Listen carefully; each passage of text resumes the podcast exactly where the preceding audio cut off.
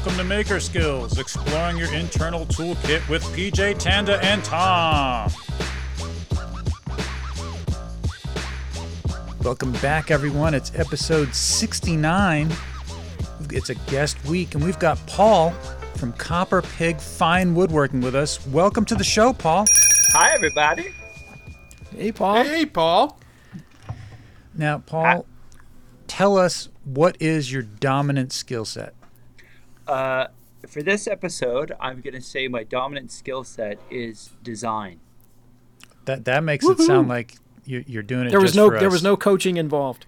Yeah, I don't know, but but we're gonna run with it um, for now. So tell us, uh, what skill class is design, Paul? I think design is, uh, if we're doing a 1 to 10 scale, I think good design uh, comes later in development after you make a lot of mistakes and learn a lot of skills. Uh, and then design is sort of put, to me, is to putting it all together. So I'd say like a, a seven. A seven. Yeah. Mm. Seems reasonable. I- I thought it was gonna be higher, but okay. Yeah. All right, so moving right along to history and fun facts. Uh, did you do any research on design that you want to share with us?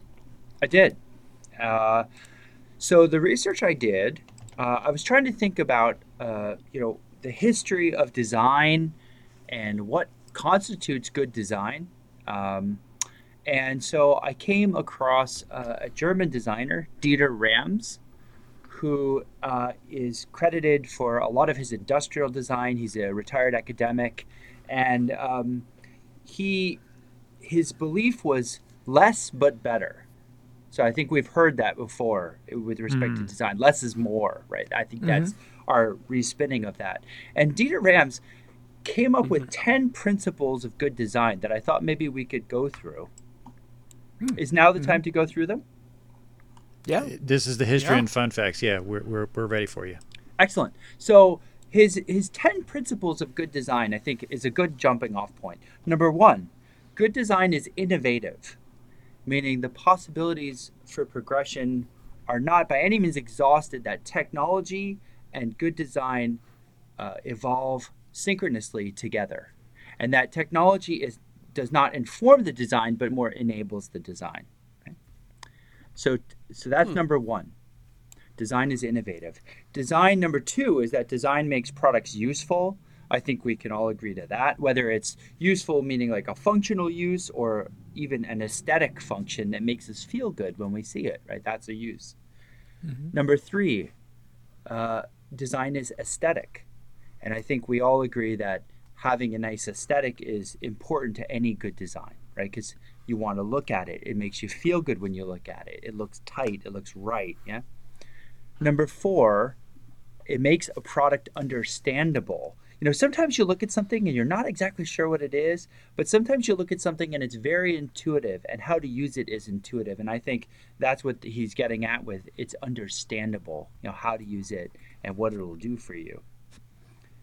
Number five is that it's unobtrusive. Um, this one I don't know if I agree with. It says products fulfilling a purpose are like tools. They are neither decorative objects nor works of art. Their design should therefore be both neutral and restrained to leave room for the user's self expression. Well, I don't, I don't agree really with agree with that because I There are a few di- there are a few ways you could interpret that though. I mean, you could you could get a tool that was so ornate that you f- you felt like you shouldn't use it. Like maybe it should just be on a shelf, and that Mm-hmm. would kind of be obtrusive. That would be like, well, this hand plane or this thing is is so nice, I will never use it as a hand plane. So, you know, in some ways, maybe something can be designed in such a way that, and that would be very much dependent on your own personality, whether you chose to use it or not. But But see, that's that, that. If you look at like all the all the old vintage stuff that I have, like the the Delta drill press that I have, that's blue and gold. I mean, that thing is designed. It looks like a sculpture. The way it's all curvy and and I've, it's got all the Art Deco lines in it, and I I made it look way better than the original, and I use it whenever I want. You know yeah, what I mean? so like I think it just yeah, so I think very much that one is is in the eye of the beholder. I mean, I think Agreed. it's Yeah, yeah. I didn't really resonate with that one. I, you know, I think it being artistic and you know beautiful is part of great design.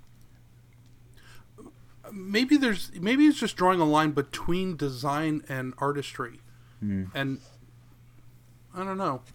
I, I don't necessarily agree with it either. or may, maybe I wonder adding features for art's sake that are not useful I feel might like become was- obtrusive or something. Yeah, I feel like there was something lost in translation. yeah. Yeah, I think if you're a German designer thinking about like pr- like uh, functional products for the home, he's thinking it's going to be tight, it's going to be off in the corner, and it's not going to impede that user's experience. But we're more thinking, well, you buy it because it has that artistic value, right? So you don't want to get Right. rid of, you don't want to erase that. So I think we're just coming from different points of view. Uh, number six, design is honest. It does not make a product appear more innovative or powerful than it actually is. Oh, I disagree with that. I disagree. with There's a lot of stuff that, that gets designed that's to trick people. So yeah, I, don't- I don't agree with that. Well, yeah, but Right, it shouldn't. good But it shouldn't be. Good design is Yeah. honest. yeah, well, there's uh there's things that I mean, hey, I I'll be the first to admit I got suckered into buying a pair of counterfeit Air, Apple AirPods. They looked identical to the originals, at, to the point where I called Apple for support. And they're like, "Well, Oh what's the serial gosh. number?" And I'm like looking where they're telling me, and they're like, "I'm like, oh, uh, I'll have to call you back." Wow. That's not really So- good design. Ah, Yeah, yeah, yeah. air blobs. Okay. Um, wish there was a product for that. good design is uh, number seven. Good design is long lasting. It avoids being fashionable and therefore never appears antiquated. I, I agree with that to a point. I think that has to do uh, with more materials. Uh, unless you're just talking about when you say long lasting, you mean trendy, like it, the trend is long. Um, but like when I think of something lasting a long time, I'm thinking durability.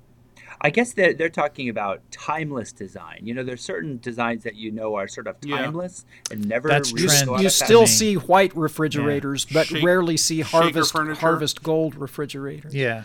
So there's that's Yeah. a classic classic trend or classic design that's timeless. Something that's timeless. Yeah, I agree with Right. that. Too. Yeah. Okay, mm. number eight. Good design is thorough down to every detail. Nothing Yeah. must be arbitrary or left to chance. Care and accuracy in the design process show respect towards the consumer. I agree with that. Yeah. I mm-hmm. like it. Yeah. I like it. Number nine, it's environmentally friendly. Design makes an important contribution to the preservation of the environment. It conserves resources and minimizes physical and visual pollution throughout the life cycle of the product. I would That say be that's hard one to disagree ideal. with. Yeah, I, that, that's ideal, but with, but yeah, that that, It's an that doesn't ideal. occur a lot. Everything is made. Yeah, Everything is made out of plastic. Although, Yeah. well, and and you could argue that you know if the criteria of your design is to make something as cheaply and quickly as possible, if that's what Hmm. you've been tasked with, then it, those two may be in conflict. yeah. yeah. A, a good economical bottle design might be difficult to make from reusable materials. Okay, or and number something 10. that's that's Oh, good sorry, looking. Go ahead. No, no, no. I was just saying to make something that's good looking, like design wise and ecologically, you know, uh, zero like carbon neutral, might not always be possible. Okay, and number 10. Good design is as little design as possible. Less is more. Simple as possible, but not simpler. Good design elevates the essential functions of a product. I, I, I'm gonna say I think that des- a good design is a balanced design. I don't think that less is more. I think that you know if it's balanced, then that's the goal. Uh, if something is too busy, it's it definitely overwhelm you, for sure. and and certainly elevating the primary function of the design over adding other features just just to put other bullet points on the box is is definitely a win. So that's the that's the 10. I, I thought that was an interesting little thought experiment to go through those 10 rules of design in Yeah, reference to no, that was good. what all of probably, us make. probably make. better than any any research I've I've done to date on this segment of the show. Speaking of which, Tom, what's your research? Yeah, I tried to look up feng shui and give you some tidbit, but I, I, I failed miserably. My life has been consumed with real estate. And if you want to talk about the design of the real estate market, I got all night. But maybe we it's should move on. It's designed to mess with you, Tom. It's awful. You know what? I can't ignore it. I can't ignore it. If I were buying a refrigerator Oh my God. on Facebook Marketplace, Here we go. I would ask a hundred questions before I bought that refrigerator. But when you buy a house, when you buy a house, you buy seventeen appliances and you don't get to ask any questions. He's really bothered by this. All right, move, mute me and just go to Tanda. Does that does I'm that just gonna keep refrigerator work? You're buying a house. Who cares? Yeah, yeah. All right. So he, he's not going to stop. Tanda, what what did you find in your research?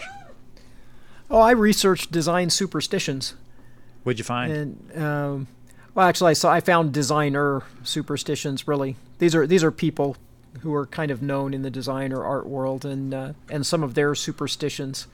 So I'll just run through a couple. Um, oh, wait, wait. I, I thought you were talking about they were making designer superstitions, like they were custom to order. That, that I'd be really interested. These interested. are these are like gold gold I- leaf. they have gold leaf on them. They're superstitions. I with, made designer uh, superstitions last week. Yeah, made made of hand carved pieces. Hmm. Um, now this is uh, like uh, Coco Chanel was told by a fortune teller that five was her lucky number, and she named her famed fragrance accordingly, and had lots of fives in her life because a fortune teller had told her that. Um, Pablo Picasso, and I think we talked about this one episode, would not throw away his old clothes, hair trimmings, or fingernail clippings for fear it would mean losing part of his essence.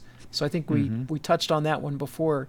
Yeah. Charles Dickens carried a navigational compass with him at all times and always faced north while he slept. Uh, practice he believed improved his creativity in writing.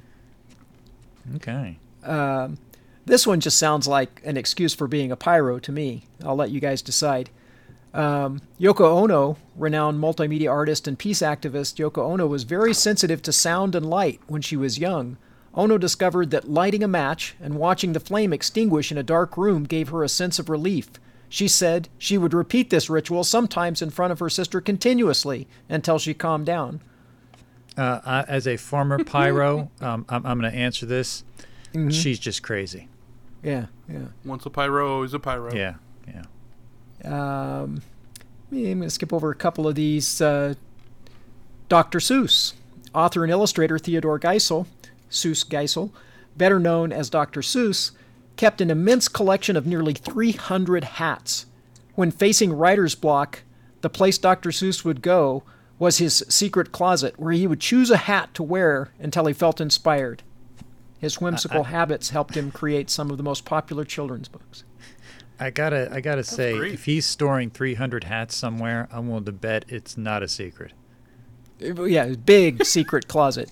Yeah, Like it's like yeah, a secret two rooms of his house. probably. Yeah. Uh, Spanish surrealist painter Salvador Dali considered himself to be very superstitious and carried around a little piece of Spanish driftwood to help him ward off evil spirits. And so that was uh, he had many idiosyncrasies, but that was that was one of them. So those were a few that I I found that were uh, designers and artists who had uh, interesting superstitions. Well, other than you, you, you're repeating the ones I covered on the art episode, that was pretty good. I- Yeah. I think it was pretty much the same web page. And after I got a couple in, I thought "Well, maybe I'll read them differently, maybe add a little different inflection. Mm, Yeah, did it work? Uh, oh, well, I thought you were gonna do it differently. It's always it's always new for me though, so I appreciate Yeah, it. Tom doesn't listen to the show and doesn't pay attention to PJ, so it's always new for Tom. So He's at least I have right at least I have an audience of one. or the recording. Yeah. I did too. I'm still here. Oh yeah, yeah. I thought yeah. Oh, Thanks. I thought Thanks, maybe- Oh, guest hey. this week? I thought ma- I thought maybe you had listened to the show before, but uh, yeah, no. I, I, I, I started reading those, and then I thought at least one of these I know PJ's done before, but I'm just going to lean into it. What What did Way you to find, commit. Tom? Oh no, Tom's just still doing real estate. No, I already I already got out of my my homework. Moving on. Well, that and I knew PJ wouldn't take it because he's already done it, so I, I knew I knew I wouldn't step on his his stuff.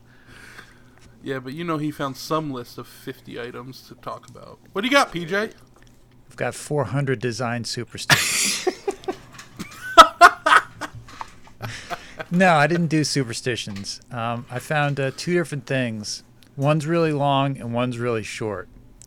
So I'm, I'm going to give Paul the, the option to choose here. We've either got 10 things you didn't know about Herman Miller furniture or something else. I like Herman Miller. Something else? I like Herman Miller. something Miller. else is, is short. So he, he, Let- oh, he's saying he likes Herman Miller. Let, I- us hear I- the, I- let's hear the ten yeah. things you didn't know about Herman Miller. Door number two. Okay. So Number three, my lord. uh, while uh, you, you know Herman Miller sounds like you know it's a dude that that started this company, but actually uh, the company was started by this guy named um, Robert Propst, and uh, he's th- Herman Miller is credited number one. They're credited for creating the office cubicle, and uh, it was originally suppo- It was originally called the uh, the Action Office and it was supposed to uh, increase like work productivity, and instead it had the the opposite effect. so, so that's uh, I didn't know that Herman Miller created that. Maybe there was Um, a short time where everybody was just like out on a factory floor and putting a little partition around them made them feel like they had their own private office. And so it gave them a boost initially. Well, it, it could be, but there's still. It says here that the that the office cubicles have generated five billion dollars in sale to date, and um, they're still working to improve. They have a section of the business called their Living Office series that they're constantly trying to create better, healthier workspaces. So Is it too know. late to pick door number two? Never too late to go back, Paul. It's never too Did you late. say but there I'm was not a going shorter, to. more interesting option? Because I'm gonna take that. I don't know. What should I should I should I bend to his whims, Tanda? Yes. Definitely. He's the guest. Yes. All right, You're fine. weak. This I is the it. only time you will ever be derailed. Tom and I are never going to be able to derail you. That's true. So the guest made a requ- okay. So the Chink one in the armor. uh, the one thing that I found that was short, I was thinking of interesting designs for things, and I was thinking about the Rubik's cube, and I was like, I wonder where that came from. And the guy that designed the Rubik's cube is Erno Rubik uh, in 1974, and he's a Hungarian sculptor and professor of architecture, and he's the one that designed the Rubik's cube. So that's I don't know. It seems like a real simple design, but uh, that was Real the quick, short do you one. know what? Do you know what the world? Do you know what the world rep, record Rubik's cube time is? Probably like- 1.5 seconds. Huh? 1.5 it's something ridiculous seconds. like that, like Yeah. 10 seconds or Yeah, I'm something. looking it like up. Faster than you could actually rotate the cube that many times. Yeah. Yeah, 3.47 seconds is the current record. Yeah. And I am I'm very proud to say this, but I have done the Rubik's cube in 1 minute and 4 seconds. That's impressive. A whole minute slower, which it is impressive. That is. But We've done we've like had this conversation trying on the show hard. before and it's just really weird Yeah. cuz Tom is incredulous that I come from a generation where Rubik's cube wasn't a how fast you can solve it and you just look up, you know, the patterns to solve it. You bought it and you had no instruction, no nobody had ever solved it before you. And so you just sat there with it until you figured it out. You, you you couldn't look it up. You couldn't, you know, there was not a cheat sheet. There was no, you bought it, it was scrambled, or you scrambled it up, and then and then you were on your own. I'm still amazed, Tanda, that nobody knew how to use the internet in those days. I just it was right there in front of you. I Yeah, the whole it. time, It's a mystery, 1974 internet. Yeah. It's, it's a mystery. Well, uh, well, that's it for history and fun facts. You've just entered the dealer's corner where bargains are currency. Prepare yourself. Well, despite being in the middle of the winter and the dry season, I thought we were going to go another week without a deal, but Paul said he's got a good deal story that he wanted to tell us. Lay it I on would us, love Paul. to. Yes. So, uh, I think you know woodworkers who have some interest in getting to uh, work with veneer may like this story. So, you know, uh, veneering is sort of a subspecialty, right? Um, it enables all kinds of artistic options. And the question is, well, where do you buy your veneer? What veneer do you buy? How many different species are there? You know, it, it, uh, it almost is like hard uh, hard to approach veneer as a you know how to get into it. Well, I was at that point and I was on. I asked a few of my friends. I said, "Where'd you get your veneer?" And they said, uh, one of them pointed me to joe JoeWoodworker.com, and I was like, "Okay, I'll check it out." And I, I did. I checked out that website, and Joe Woodworker was selling boxes, big boxes of veneer, like so many like linear feet of it, for like a flat fee. And they they said, "Trust us. You know, it's a it's a hundred dollars a box." and we're going to fill it to the brim with veneers and it'll some will be really ornate really highly figured some will be really boring stuff and you actually need both the boring stuff is actually important for like backer veneers or if you you know laminate mm-hmm. things in different directions you actually need you know sometimes you need boring veneer uh, but often on the show surface you like to have the highly figured and so it's like trust us for 100 bucks we'll send you a box of veneer and i was like man let's roll the dice so uh, i bought a box and I could not believe the amount of veneer and how good it was for a hundred bucks. I was stunned. Hmm. I was like, "This is amazing!" Awesome. Like I have so much veneer. I don't know if I'll ever go through it. You know, I because I use it fairly uh, uh, rarely, or you know, a couple times a year I'll use it. But I have, I, I bought it three times. I have the most wow. incredible veneer collection and each box cost me about a hundred bucks. And I said to Joe Woodworker, I, I sent him an email at one point, and I'm like, "This is amazing, by the way. Your selection that you sent me was on point."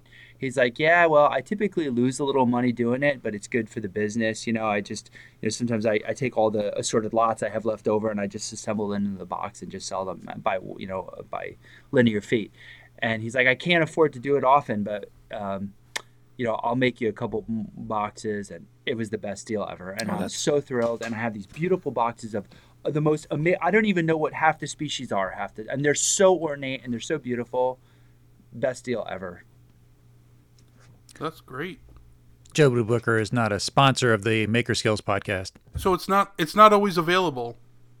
It's not always yeah, available. Yeah, that was not that was not an ad. This is just my good uh, my good no yeah, uh, they're not always available, but you know, at the time I was watching like a hawk because I had only one box and now I have three, and I have enough veneer for the for the next uh, interesting decades. But that's pretty cool. Yeah, it's great. I have this this sort of love hate relationship with veneer. I, I'm I'm interested in it for certain like uh, I don't know if lamination purposes is the correct. I don't like veneers on things because I feel like if you aren't super careful, then you can sand right through the veneer and then it's ruined. Or, you know, even if you apply it correctly over time, you know, things get banged around and then veneers will chip off. I like stuff that's kind of solid, but then you get into that, you know, like sometimes you're gluing several layers of veneers together to get curved shapes and things and that's like you need the veneers so it's kind of like eh they're sort of useful but eh. mm-hmm.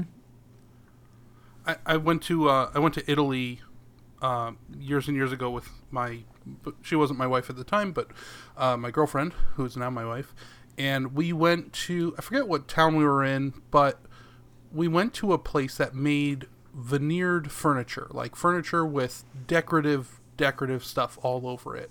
And the it was in basically in the wood workshop with like a warehouse attached, and they just had stuff everywhere, and like layers and layers and layers on top of each other to create these patterns and and uh, pictures, for lack of a better term. And somebody asked a question like, "Oh, where do you get your woods from?" And he holds up he holds up this brown piece of veneer and he goes, "Oh, this is American walnut." And we're, we're all Americans on this trip to Italy, and we're like, "Oh, that's super." That's boring. exotic. Uh, yeah, it's exotic. Imported stuff. We're like, "Oh, all right, I could have brought you some of that." But um, I bought a cigar, a small humidor, which I don't use as a humidor because a small humidor is kind of useless. But anyways, um, and it's got like a veneered cigar on it and stuff and uh, it's pretty cool. I've never, I've never, I'll be honest, I've never wanted to do it, but I feel like I just haven't had the right thing to do it for, right? Is that yeah? You're shaking your head. I like it. Yeah, so I'll get there. There's two things I want to add about veneer. Number one is it enables certain artistic expression that you can't do with hardwood often. You just cannot because of expansion contraction. You just can't do it out of hardwood all hmm. the time. So veneer, in a way, frees you up artistically to pursue like marquetry, right? Marquetry is all veneer. Mm-hmm. So, so from an artistic standpoint, it actually frees you up. And the second thing I want to say is veneer has gotten a bad name in modern times, and that's because of all the plastic veneers on sort of garbage furniture. Everyone's like, "Oh, veneer is not quality." No, that's not Oh, true The word is bad. you know mm-hmm. veneer is quality we have examples from you know the chippendale period of you know veneers go hun- they go centuries if treated properly and conserved properly. So veneer is not necessarily a bad word. It just has to be done correctly you know in the fine furniture lexicon and it has to be you know preserved and conserved every century century and a half to make sure any chips or any release of the glue Right. get, can be re-adhered and that also requires things like hide glue and not yellow glue so you can reverse the, the glues and re-glue it you know things like that So that that reminds me of, of one of the other things which I I'm not familiar with the term marquetry. Is that related to inlay work? yeah that's where you create a picture out of uh, veneer uh, wood veneers Okay, so that's the other thing that I kind of is, am leaning towards was I I know that it makes doing that sort of work easier than if you were to do it out of like regular pieces of wood because you can cut veneer with like an exacto blade. You know, it's it's you can get very detailed. that's right So, yeah, there's. I think uh, I'll, I'll come over and you can give me one of the boxes and I'll, I'll play with it. You know. I think what, I, th- I think it's one of those things like when you buy like the metal drops or something, it it gives you enough of it that it no longer feels prized. So I think the sort of thing where you like buy the hundred dollar box of veneer, then you would you'd feel okay experimenting with veneer because it doesn't feel Yeah. scarce anymore. And so I think that's also a win in that situation because then it's like, well, now veneers don't seem scarce to me, so I'll try a veneer where I would have otherwise been like, oh, that's my special veneer I'm saving for the next 50 years and never mm-hmm. using. Yeah. Klingspor also sells sandpaper that way, and you could make like a nice sandpaper marquetry thing. I wonder if wonder if that would look nice. Yeah. Cool. You just you lay down a whole bunch of uh, like Velcro and then colors. then you can change it out.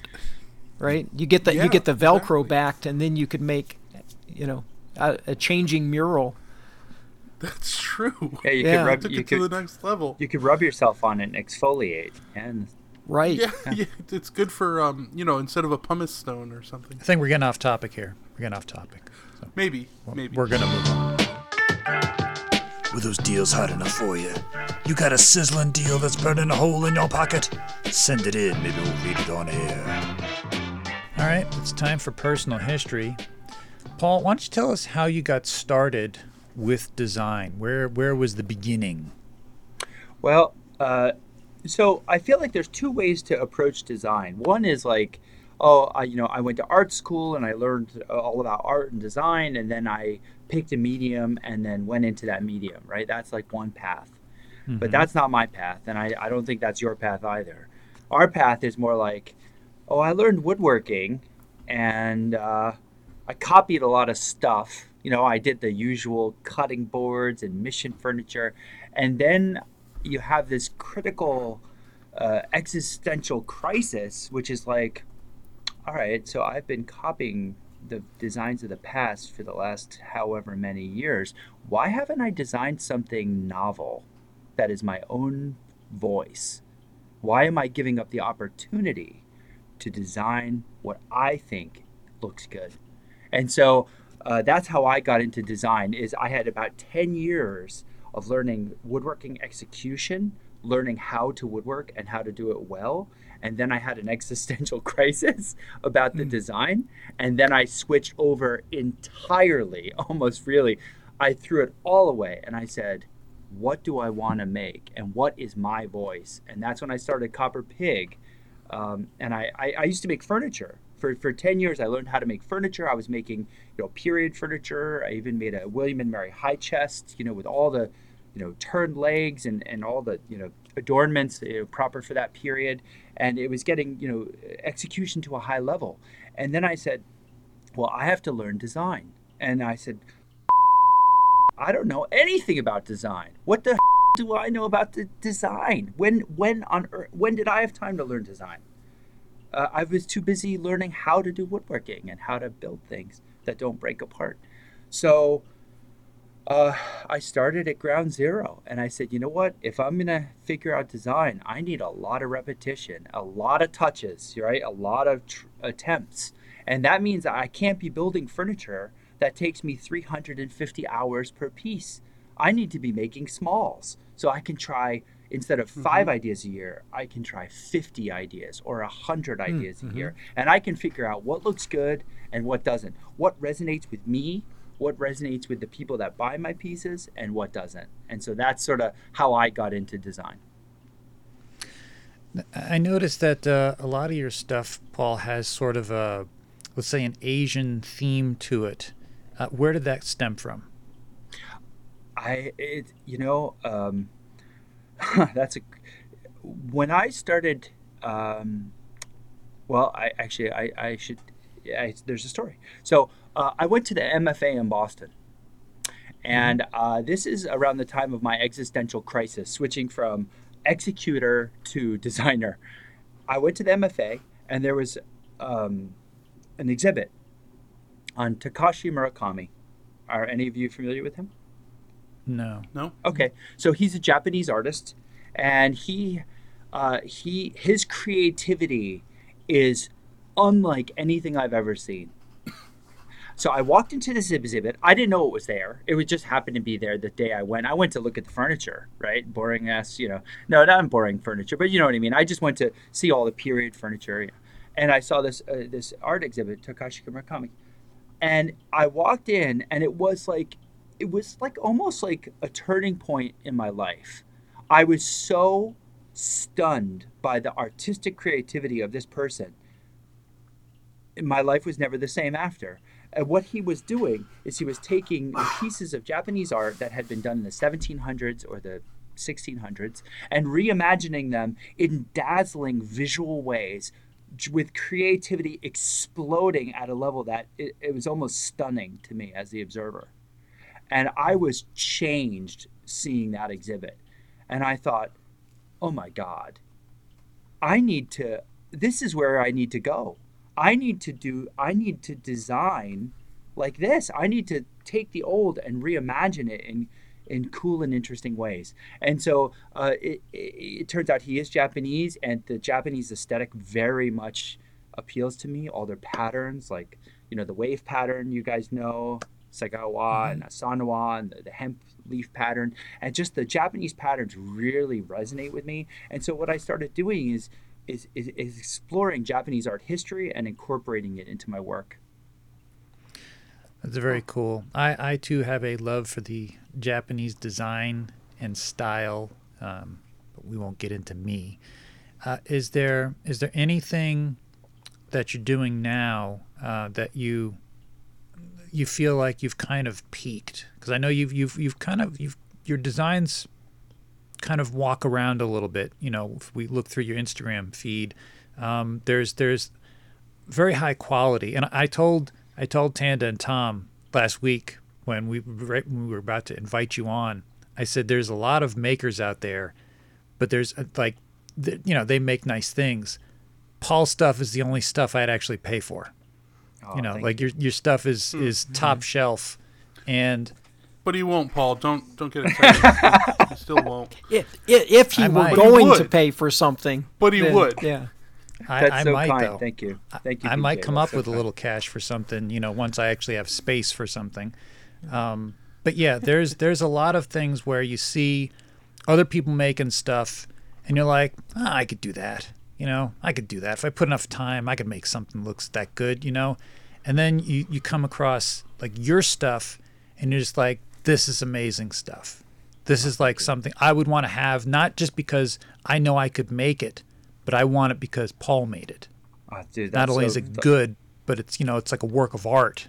I, I of look thing. at Paul's stuff and I think if I were to take a chisel and try to make a cut like that so that I could repair that where it was completely invisible, I would make it so much worse no one could repair it. I, and maybe that just speaks to the, the level of sharpening of my chisels or something. But uh, I, I, look at all of these like little repair and how to hide the little, and I think I would probably make that worse than it was before I started trying to to repair it. So, do you find? I mean, going back to your first story, do you find that that you can't do one or the other, even if you go the design school route?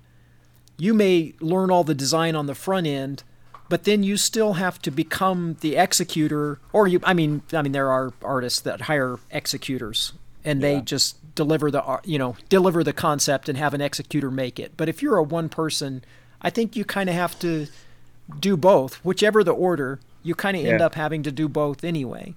I agree. Absolutely. Yeah. Because, uh, PJ, by the way, what you said was so kind. Uh, you have to execute at a level that is high, or you want to execute at a level that is high, right? And that takes, how long does it take to learn, learn woodworking? I mean, a lot of years to get good at it, you know? And so the execution is not to be minimized. I spent 10 to 12 years going after that as as hard as I could, you know, to as high of a level as I could. At that point, I switched to design, and now I've been going at that for about 4 to 5 years as hard as I can. And if I could rate the two about which is harder, design is actually harder. Because execution has sort of a rule book. It's like, oh, you want to do dovetails? Here's the 10 things you need to do to do dovetails. You know, take your marking gauge, use your chisels like this, cut to the line. You know, th- there's like a recipe. Now, with design, and the kind of design I'm talking about is like more art, art inspired design. There are some kind of guiding rules, but that doesn't give you a design in the end that's good. Like if you follow the rules of the dovetail, you'll have a good dovetail.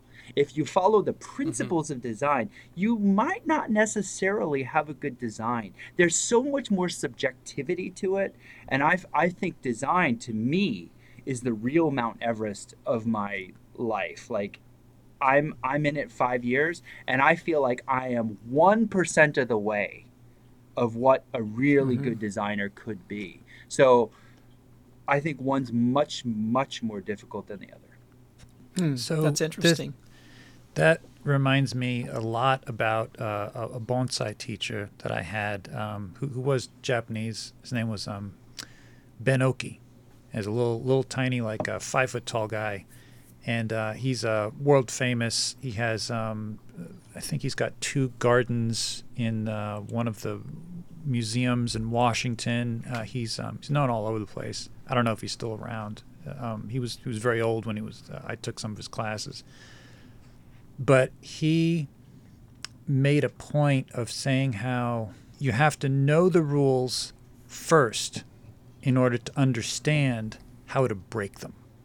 And I think that that's the key with design. If you're just following the rules, um, you're not really going to do anything innovative. But if you understand them at a deeper level, then you know where you can push things to create something new that hasn't previously existed. Even if it's just altering something slightly, that new take is what then becomes a trend. And I think that that has something to do with any, not just design, but any art in general. Um, when you you were talking specifically about um, learning the woodworking and then moving into design, and that the woodworking is very easy and functional, uh, I immediately thought about um, when I've done when I was doing artwork very early on, like you know high school, college. Um, I was very technically skilled, but I had no inspiration whatsoever. And it wasn't until years later that I, I met a, a master artisan uh, by the name of Kendall Shaw, who was an abstract artist. I did uh, several miniature documentaries on him with a with a film client, and his passion for abstraction and the way he explained it just totally unfolded my view of how that works. Up until that point, like you said, like when you went to the exhibit for that Japanese artist, you hadn't seen anything like that before. no one had ever explained abstract art to me in that it was a story, like a moving story in this sort of almost, if you think of it like a blurred set of colors. And then once I started to see that, I started to, it like brought back up all those things that I, I knew, I, you know, that I'd done in the past. And I'm like, oh, I wasn't doing well with these because that wasn't where I should have been focusing. They, like no one had introduced me to the thing that would spark the fire that would get like you know the design or the innovation going Yeah. and um, and i've been doing a- abstract artwork ever since you know for like the past um, 11 12 years so yeah you, you all you need is that one thing but again you need that rule set first so that you understand you know Right. um, when you're going to experiment, you don't just end up with something that's terrible. You know, you're you're trying to go within certain guidelines, but different. I, I'd like to read a definition of design that I think you know echoes what you just said, and I think th- this particular definition of design really spoke to me. It's by Paul Rand, who's a graphic designer and teacher, and they said, "To design is much more than simply to assemble something. It is to add value and meaning to a piece, to illuminate, to simplify, to clarify or modify." to dignify, to dramatize, to persuade, or even perhaps to amuse. And to me, like, hmm. Design tries to do all those things. Perhaps you don't do all of them in one piece. Some are, you know, some amuse, right? Some designs amuse people, some persuade people, some dramatize a certain element. I just thought that is such a, a beautiful, encompassing uh, definition of what design could be. That you know we're always trying to elicit feelings from the, the user or the owner or the viewer using our, our design skills. That's that's the definition of art. Art is used when you create something is to elicit a feeling, an emotional response. And speaking of emotional responses, Tom, you, you want to give us your, your personal history on design, or, or or what you didn't give us last time we covered design? Uh, I don't remember what I gave last time. I don't listen to myself talk either. Um, I mean, most of my design stuff has come recently with all the 3D printing things, and but it's more, it's more inventing than design, even though there's design involved. Like, the goal isn't to design something. It's not about the design. It's about the f- functionality for it, for my specific reason, right? Um, and a lot of it hinges on producing that item in a in an affordable way. Um, I don't know. Tom, can I ask a question? Yeah. Is that more like functional design versus artistic design? Well, I, yes, for sure. Like sometimes my things are so simple that they're not even worth doing because the solution was so. The solution was a paperweight, you know, you don't need anything fancy for a paperweight. Now you could have an artistic paperweight that somebody spends a thousand dollars on, and that's great.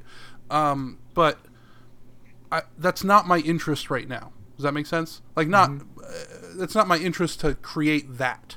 Um, I might see something like that and want to spend a thousand dollars on a paperweight, but um, you know, like the thing I've been messing with the most lately is this this frog pod. It's a um, it's a magnetic camera mount, light mount, um, and it's flexible and it can cling to just about any surface, right? And it's about as simple as it can get. Um, and I have trouble at this point where it's so simple that there's almost nothing unique about it other than its function, right? Right. And I'm like, how do I make this? You know, and the fact like I made it green, I called it a frog pod, but those things are just those are so superficial. Like that's marketing. That's not It can design. right. Yeah. Um, But if it had little, little bulbous, um, gecko-looking fingers instead of just round, then then that might speak to someone or make. And then it's hard to say is that is that design because it it illuminates the design, or or is it just marketing a marketing ploy? And so it gets tricky to Right. define where that where that sits. Right. Yeah. I, so yeah, I'm not. Yeah, you do something very different, obviously, um, with what you create, Paul, and it's a it's amazing. I'm actually on your website just like stalking you real quick while we were all chatting. Um, I want one of your. Um, I want one of your. Uh, I don't even know what they're called. Uh, the the chopstick serving tray. I don't know what else to call Sushi it. board. Serving boards. Yeah, they're so cool. Anyways, um, you know, so I have trouble with that phase where it's like, it's like, oh, it's just a thing. Now, actually, um, hold on, I have to get it. Two seconds. And he's off. We've lost him, people. Tom has disappeared like a magician. Only. Nope, he's Slower. back. He's Oh back. no, no, there he is. So fast, so fast. I run so fast. Uh, so this was I made this a couple years ago, and it was called the Puck Pod, and it's a hockey puck with a bunch of magnets and a quarter twenty screw going through it, and it worked great. It holds a GoPro on the roof of my car, right? And then I was like, I need to 3D print this because I wasn't doing that when I created this. I wasn't doing this newer thing for me, newer newer for me and I, I made it 3D printed and put magnets embedded in the bottom. And I looked at it and I went, "This is this is nothing. This it's like like there's nothing." Well, uh, yeah, I think I It's think f- it- when you went from like that, a Tom. Tom's holding up a round puck, not much dissimilar from the original hockey puck, Oh yeah, sorry. with magnets in it. Um, but to go from I that printed a hockey to puck. that to your current frog pod with three legs and they're flexible and they fold, that's that's design in my mind. I mean, that's Yeah, Yeah. no, that I, I will I will take some credit. That was a huge leap, not only in function, but you know the design of it, the fact that it could be related to an animal. That you know, like that's always a cool a cool design goal to like, um, to like relate it to something in nature. I don't know, I don't know how else to express that. biomimicry. Um, so so now like yeah, so like now the frog pod versus the puck pod is a more unique design, but it's still so simplistic that I've I'm dragging my feet because I feel like I just need something to add to it to make it better. It needs to light up, Tom. You need LEDs in there. or or something to well, remove like- from it to make it even more simple and elegant. Well, Tom, it sounds Yeah, like you're not completely satisfied with the aesthetics of it. That you you want there's some wow factor to it. That it, it, it's a bit too too simple. The wow, it is too simple, but it's it's so freaking functional, right? Now, if you haven't seen this, I can, you know this is just a light that I put on here, right? Like a little two by two inch uh, square light that you would buy for like your your iPhone, you, you know, your smartphone filming or something. But I can take this and slap this on an irregular shaped metal object, and it'll just stick there, right? Like that's what's cool about it. Like I have this pole right in front of me holding my phone right now, and I can wrap this on a on a three quarter inch metal pole and point it wherever I want it, and it's so like the wow factor is in the demo, right? But it's not in the package, and I don't know what to do about it. And I'm not asking for a solution here. Right. I'm just You're just saying that's where you're my at dilemma the, with design. Yeah. Yeah, you see it on a shelf, you're like, what the hell is that? you know. Um, We've all been trying to figure that out, Tom. It's true. Um, so like as far as design, like like Paul, I look at your things like a serving board looks like a serving board. You've made a very very unique collection of serving boards though. These look like nothing else I've seen. Um, maybe I haven't looked in this higher end category for this type of thing before, but they're incredibly unique. They're pieces of art, and I want to eat sushi off of them. Um, That's my favorite compliment. But, when someone um, says something I make is art, I, you know, I, I get that f- r- fairly regularly now. Uh, that is the best compliment because I'm all about because it art. is. Yeah. That's what really moves me is art. I just happen to work in wood. You know, that's my medium. But art is Right. for me really where it's at. Yeah, no, and it is. It's undeniable. Um, it's not. That's not even subjective. That's it, it's art. I mean, I could make a serving tray in about four minutes in my garage for you, right? It, it's also called scrap wood, but uh, uh, it would function. It would function just the same, wouldn't it? It would. That'd be a design level two, is what uh, Tom's trying to say. I hope I'm not stepping into insulting you at the moment. That's not the goal. Uh, but I'm saying like this is this is a showpiece, um, and um, and it's just for one person. I And like it, yeah, it's like- much more enjoyable than eating sushi off of, say, a shingle well, that I'd you just like, found in a spirits on it dumpster or something. Yeah. yeah. Sanitary shingles Well, they are do very sell difficult. that. They do sell. You can buy, yeah, like terracotta shingles for your uh, serving trays. Anyways, I don't know if I was headed to a point or not, but um, I think that's my current struggle with design. Is I'm creating such simplistic f- forms, objects, that it's hard for me to um, find that extra thing that makes it matter. I guess. Which will happen eventually, but not on this show. That's for sure. Nope, Yeah. not on this show. No, this show is never useful or helpful. No, that's not what we do here. Speaking of not useful or helpful, Tanda, you want to give us your present history with design? That was brutal. I, I think I'm just gonna quit. Was, uh, I think. I think. no, that, I that think pretty we should much all walk out. seriously. That pretty much sums up my my history of design. Is uh, you know not, neither neither useful nor, nor um, I don't. I think I always stop short. I mean, listening to Tom speak, I think that I quite often stop short of entering a design phase. I think I'm maybe I'm still in the learning to execute phase, or maybe I'm not even there yet. Maybe I'm on a completely different track where I'm I'm making something and probably as close as I get to what would be considered design is I'll come up with a design in a non non artistic sense for something that I'm making or something that needs to be made or I'm making it for a, a customer or for for work. And I keep iterating and iterating and iterating and I'm usually trying to eliminate parts or I'm trying to come up with the way it could be done with a less expensive process or a way and it just keeps becoming more and more simple. And at some point it's totally functional, but I'm still working on it.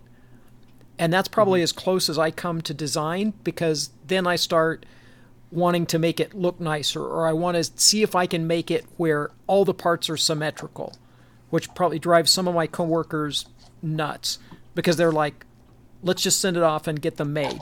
And I'm like, oh, no, no, no, no. I came up with a way where the entire assembly can made, be made out of two parts and they're mirrors of one another. So they're the same part. And we just flip them over and it's and it's completely symmetrical and you can make oh wait no no no I've got it you know and I, and so those iterations where I'm like I can make this one better and I can make it where it has one less part or like I just did which is kind of funny because we call them sushi trays um, my coworker who likes to name everything that I do with some some name to call call it by they're actually for annealing wafers in high temperature ovens, but they're real low and flat stainless trays, and he calls them my sushi trays. Um, but I started out, it was numerous parts, and now it's, uh, let's see, it's one, two, three, four. It's four laser cut parts, but it's like a total of 23 of those four parts. And then you assemble them like a jigsaw puzzle to create these trays with little dividers and and I can remember coming up with like the idea that one of them is going to slot through um, and instead of just being spot welded on the back where it slots through it's going to protrude and become a foot that will not only stand it up off of the table but that foot is positioned so that it locks it into the tray underneath if you stack them. And so at some point they were entirely functional and then i just kept kept going. And in my world um, you know that's uh, i mean maybe that would be considered design. In my world i think this quote often gets uh, attributed to stalin. I don't know who originally said it but the quote that at some point you have to shoot the engineers and start production Um, that that's how design gets viewed in my world. When it's entirely functional, you should be spending your time designing or building the next thing, creating the next thing instead of making this one better. Your job is not to make this one better. It works, move on. So the the thing that comes across Tanda is you have this thing about efficiency of design. You're not you're not so much on the artistic side. You are like an efficiency master. Like that is your I- goal. But I think that's beautiful. I mean, I think duplication of the same thing over and over, where it's made the same way and Yeah. it's the same thing, and you can put them together, or you can take a side and and flip it around, and maybe it has two odd holes in it um, that that don't get used for the other part. But if you can make them, so to me, that is. I, I, I just I get off on that on I mean that's that's beautiful to me if I can say look at this this stack of parts and there are only four different parts make this entire product you like um, brain teasers. That's why the whole process of, of making this into this thing that real it's a challenge for you because there's not a lot of challenges. Like you you have so much you know know-how at your fingertips. There's not a lot of challenge. So you create these like I bet I could do better. Yeah, I mean, I've I, I just built a, a gripper that um, for that like a robot end effector, and I've probably have I don't know how many hours of just laying at night thinking about uh, the next way to build it or the way to build it where I eliminate a pin or I eliminate, and finally I was still working on it, and finally it was like we need it now. It has to it has to actually you know be made and put on because the rest of the assembly won't work without it and the night before I would have made design 371, whatever that was in my head, I came up with 372, and it was three parts.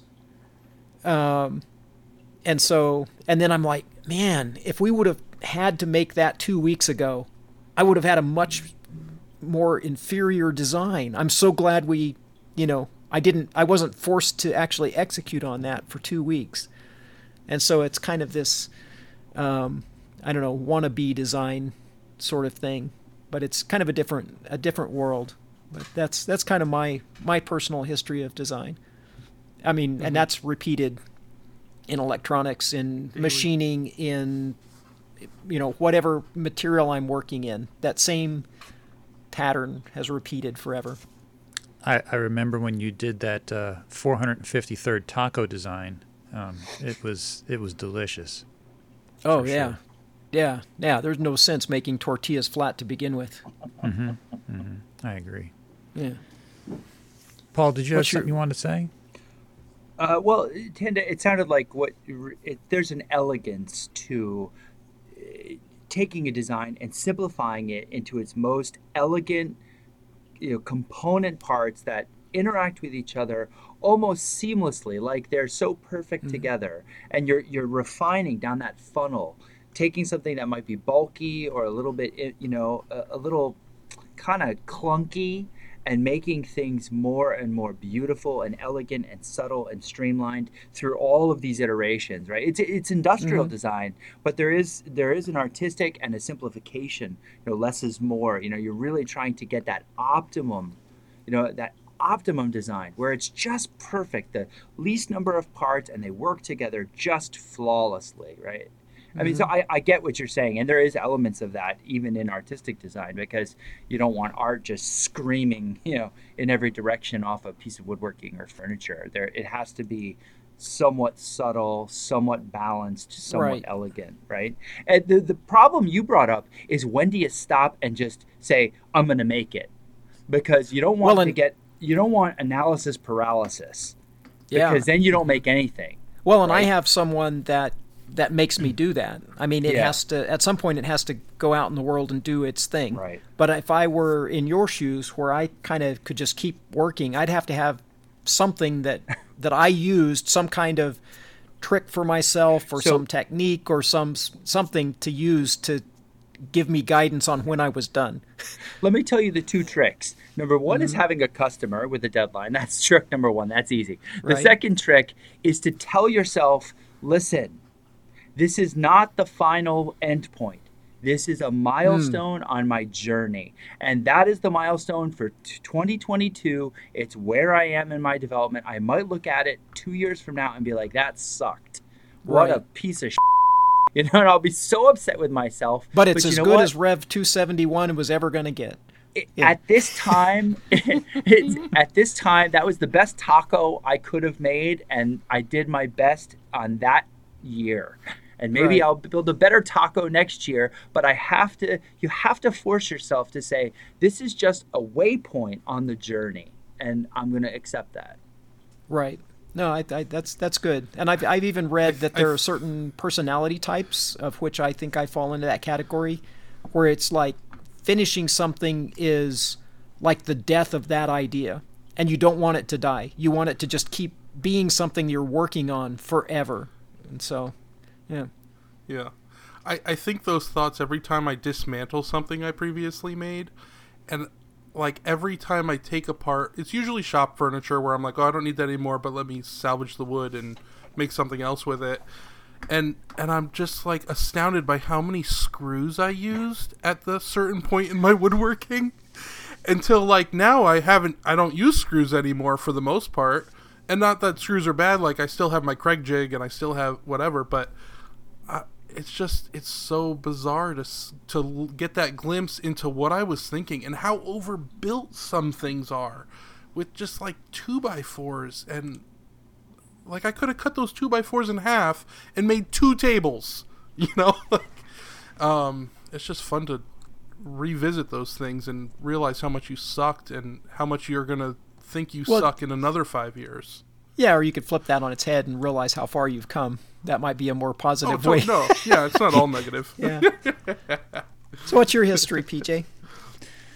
Well, I'm going to go with current design history, and um, I kind of I don't know if Paul, if you've seen, I did these. These are uh, mimicked logo knobs for uh, these are for Delta drill pre or Delta bandsaws.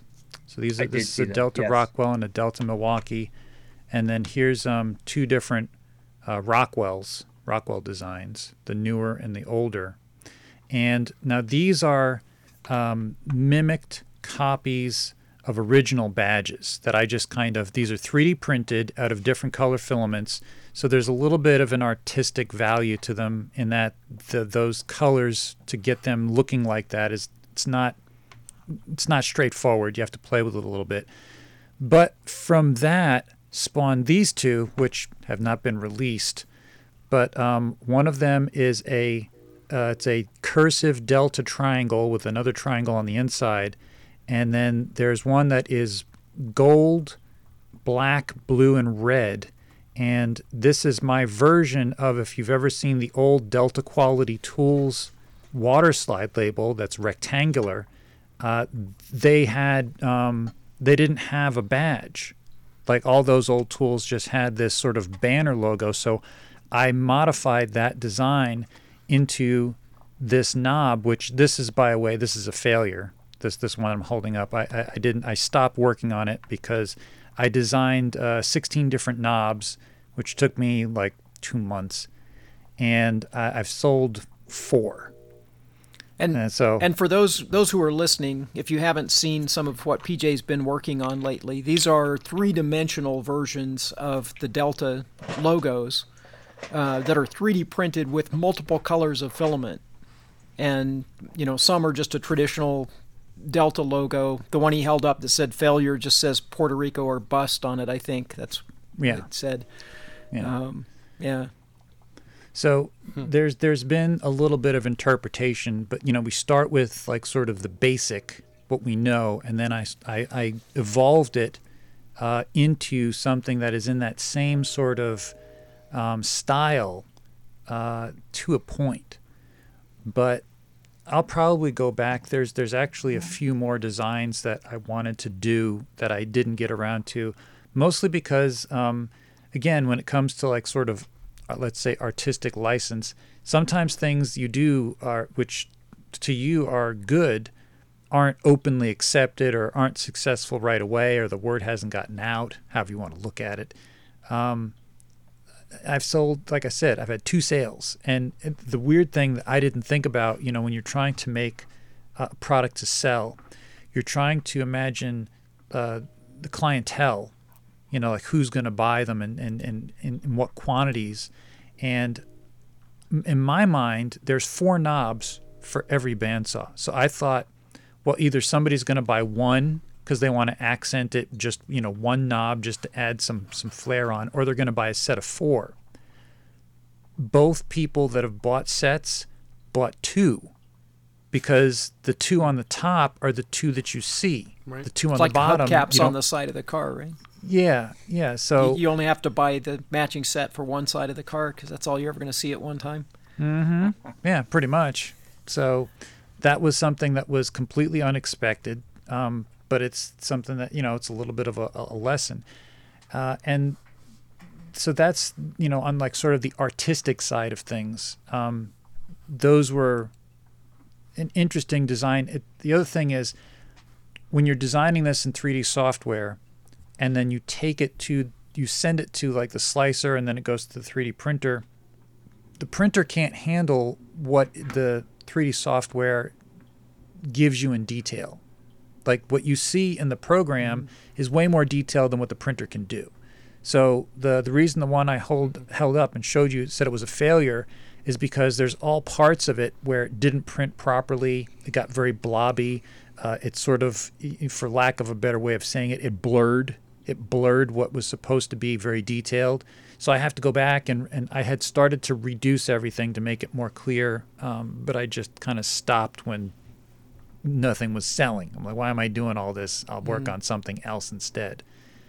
So, getting back to like the uh, sort of functional design, uh, here's something that I just finished, which I haven't. I did sort of did stories about it, but it wasn't done printing. I think something interesting, if I can interject while you're grabbing that, is that, and maybe this is a common pattern, you're re um, reimagining something, but in a media that you you couldn't accurate, accurately reproduce the stamped metal. And so you start out there trying to reproduce the stamped metal, knowing that you're going to have to evolve away from it to get the media you're working in to work. And then you come up with your own variation that works with whatever medium you're you know you're trying to implement it in. So that uh, you know if you're taking a painting and then trying to make a piece of furniture based on it you have to evolve to some different you know way of doing it because you can't you know just paint on the furniture if you're making it out of you know if you're doing marquetry or something. So i think it'll be interesting to watch your evolution of taking that design and then how does it look best 3d printed So this is something I've talked about before. This is this this is the original part. This is a um, sort of like a dust shroud for an oscillating a delta oscillating spindle sander, and it's it's broken. Uh, you can see there's a hole in it here. Of course, the listeners can't see, but it's a very odd shaped thing. Uh, it's sort of almost like a, a dish with a chute attached to it. And it's got a bunch of um, screw hole placements and things. And um, most of these were broken off and then super glued back on. And this, here's my replacement, which looks pretty much like it's almost the same exact shape. It's slightly different. Um, but if you look at the bottom, uh, on the on the original, there are four tabs that hold in a washer and a piece of felt, a felt ring, which is kind of like a seal. But on mine, uh, you can't really get that washer and seal off of the original without almost breaking the tabs. So I redesigned it so it's got sort of a half moon uh, shape on one side that you can slide it into like a slot, and then there's two tabs that you can put a plate on top of and screw it down, and that will hold the washer in place. So this is a modification I made that's sturdier and more user friendly. Um, but in addition to that, all the screw tabs that I had broken off of the original, uh, I made double thickness so that they should not break. Uh, and then in addition to that, the the part that originally broke off, which was the tube, I increased the interior diameter So it's it's thicker than the original. So I made improvements to the design in my mind, my opinion, uh, that should prevent the failure from happening again. And this is this is sort of tricky because I don't have the tool. All I have is the broken part. So some of the things I'm doing, I have to guess if the design alterations are going to interfere because this has to interface with an existing tool. I have to guess if this is going to work or if something I'm doing is actually going to make it not work because it's not the same size as the original. And um, this is going to uh, Duran Violins, who's been patiently waiting for it. This this because this is such a weird shape with so many different angles. Um, it actually my brain shut down at one point. It was like you need to stop. So I just completely dropped it. It wasn't like it was difficult to understand. It was my brain needed a period to breathe. And then when I came back, I'm like, oh, okay, this was nothing. This was, I just got a little overwhelmed because it was so different from everything else I've made, which, for, for lack of a better explanation, all the other things I've designed in 3D software to this point were at 90 degree angles. You know, they, they could have been, you know, there might have been curves and circles involved, but all the curves were at a 90 degree angle. And this has, I'm gonna I'm gonna go out on a limb and say this is something like a 45 degree tube coming off of this flat plane, and it, it was very very very difficult for my brain to transition that uh, to the computer. I knew what I wanted, but I didn't know how to use the tool properly. So every time I designed something in Fusion 360, I learned just a little bit more. And it's starting to get to that point. Like Tom told me this months and months ago, probably in September. I designed something and I- probably been working on it for like a couple days. And I, I showed it to Tom and I'm like, yeah, I'm having this problem. And he's like, oh, we'll just delete that and just make another one. And I'm like, nah, man, this took me days. He goes, dude, you're, you're to realize that eventually deleting it and starting over is to be quicker than trying to go back and fix each little thing. And at the time, I was like, oh no, that's that's never going to happen.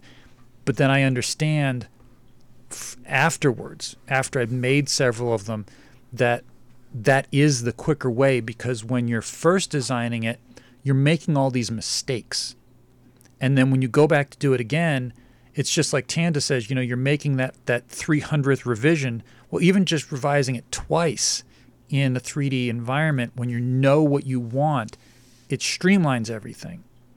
And so that's that's the balance of design that I've been working on lately is uh, learning how to streamline stuff in addition to um, giving it in some cases some artistic value or some sort of pleasing um, value. I, I just did a, a thing. If you're familiar with Unisaw, the Delta Unisaw, I, I just did a, a little uh, release. I made the Delta Unisaw switch plate cover, and I I released it, and somebody said, "Oh well, man, this looks really great, but for a couple more bucks, I could just get a stainless steel one on eBay." And I said, "You know what? You absolutely could." But that stainless steel one that's got the image printed on it, that's silk screened on there, is going to have the same problem as the original, which is you're going to bump into it and it's going to scratch off, and then you're going to wind up with the same problem as the original. Mine is 3D printed. The colors will never rub off, and the entire design is embossed. It's it's it's three dimensional. It's not Right. flat. So Yeah, I, it's, don't- I don't see so much as you competing with the original. I'm not. uh, You know, as just like this is something completely different. If it's not for you, it's not for you. Yeah, different. I mean, s- just like different reasons between between Paul's serving boards and my scrapwood serving boards. Uh, they're not on the same. Yeah, they're just they're not on the same playing field. yeah. They, Right. may, they may serve the same function, but they're they're different things. You can put sushi on anything. I've tried it. Well, sucky darn, I think it's time for one of them old-timey commercial interludes and stuff. Hi, this is Jeremy at Johnson's Hardware. Chuck was fired for being overly aggressive. Tired of people passing off original designs as their own? Do you have trouble telling what's real or not and don't want to get ripped off? Well, Johnson's has the perfect product for you Johnson's Counterfeit Detection Marker. Just like determining if a dollar bill is real with a marker, swipe the marker all over any piece of furniture and it will reveal its true designer. If it's blue, the design is true. If it's red, move on instead. If it's orange, uh, it's time for a new marker. Get instant proof that you're buying legit designs. Marker may cause temporary color blindness. Do not use if allergic to eggs. Do not use on legal documents, fruit, or small children. You can buy Johnson's Counterfeit Detection Marker right at the register for $14.99. To find out more, visit patreon.com forward slash makerskills. Well, dag nabbit, I need to get me one of them. Anyone know what street Patreon is on? I need to go. All right, it's time for crossbreeding. Paul, what skill goes well with design? Uh, is this different than the top five skills? Yeah, well, this is just okay. a quick, a quick Possibly. one one What- thing that skill- goes well with design. goes Uh, well it can with be design. one of your top five. Well, how to the execution. I mean, if you don't know how to make the things you're dreaming up, you're beholden to someone else to make it for you, and they may not do it the way you imagine, or at the quality Hmm. you imagine, or on the time scale you imagine, or at the price point you imagine. So, being able to realize your own design ideas is quite edifying. I, I, I, I'm I'm I'm kind of torn here. I'm not sure if execution is a skill. It's an action.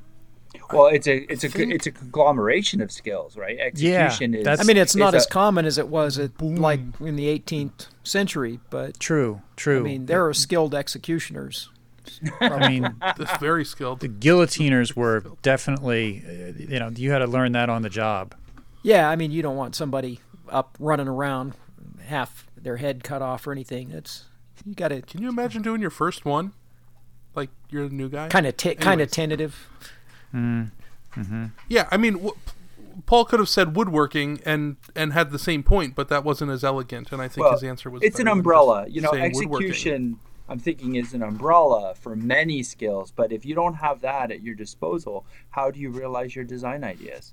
Mm-hmm. Mm-hmm, I, I, I feel like we we've let Tom get away with less, so we're gonna move on. Tom, what what skill goes well with design? Uh, design.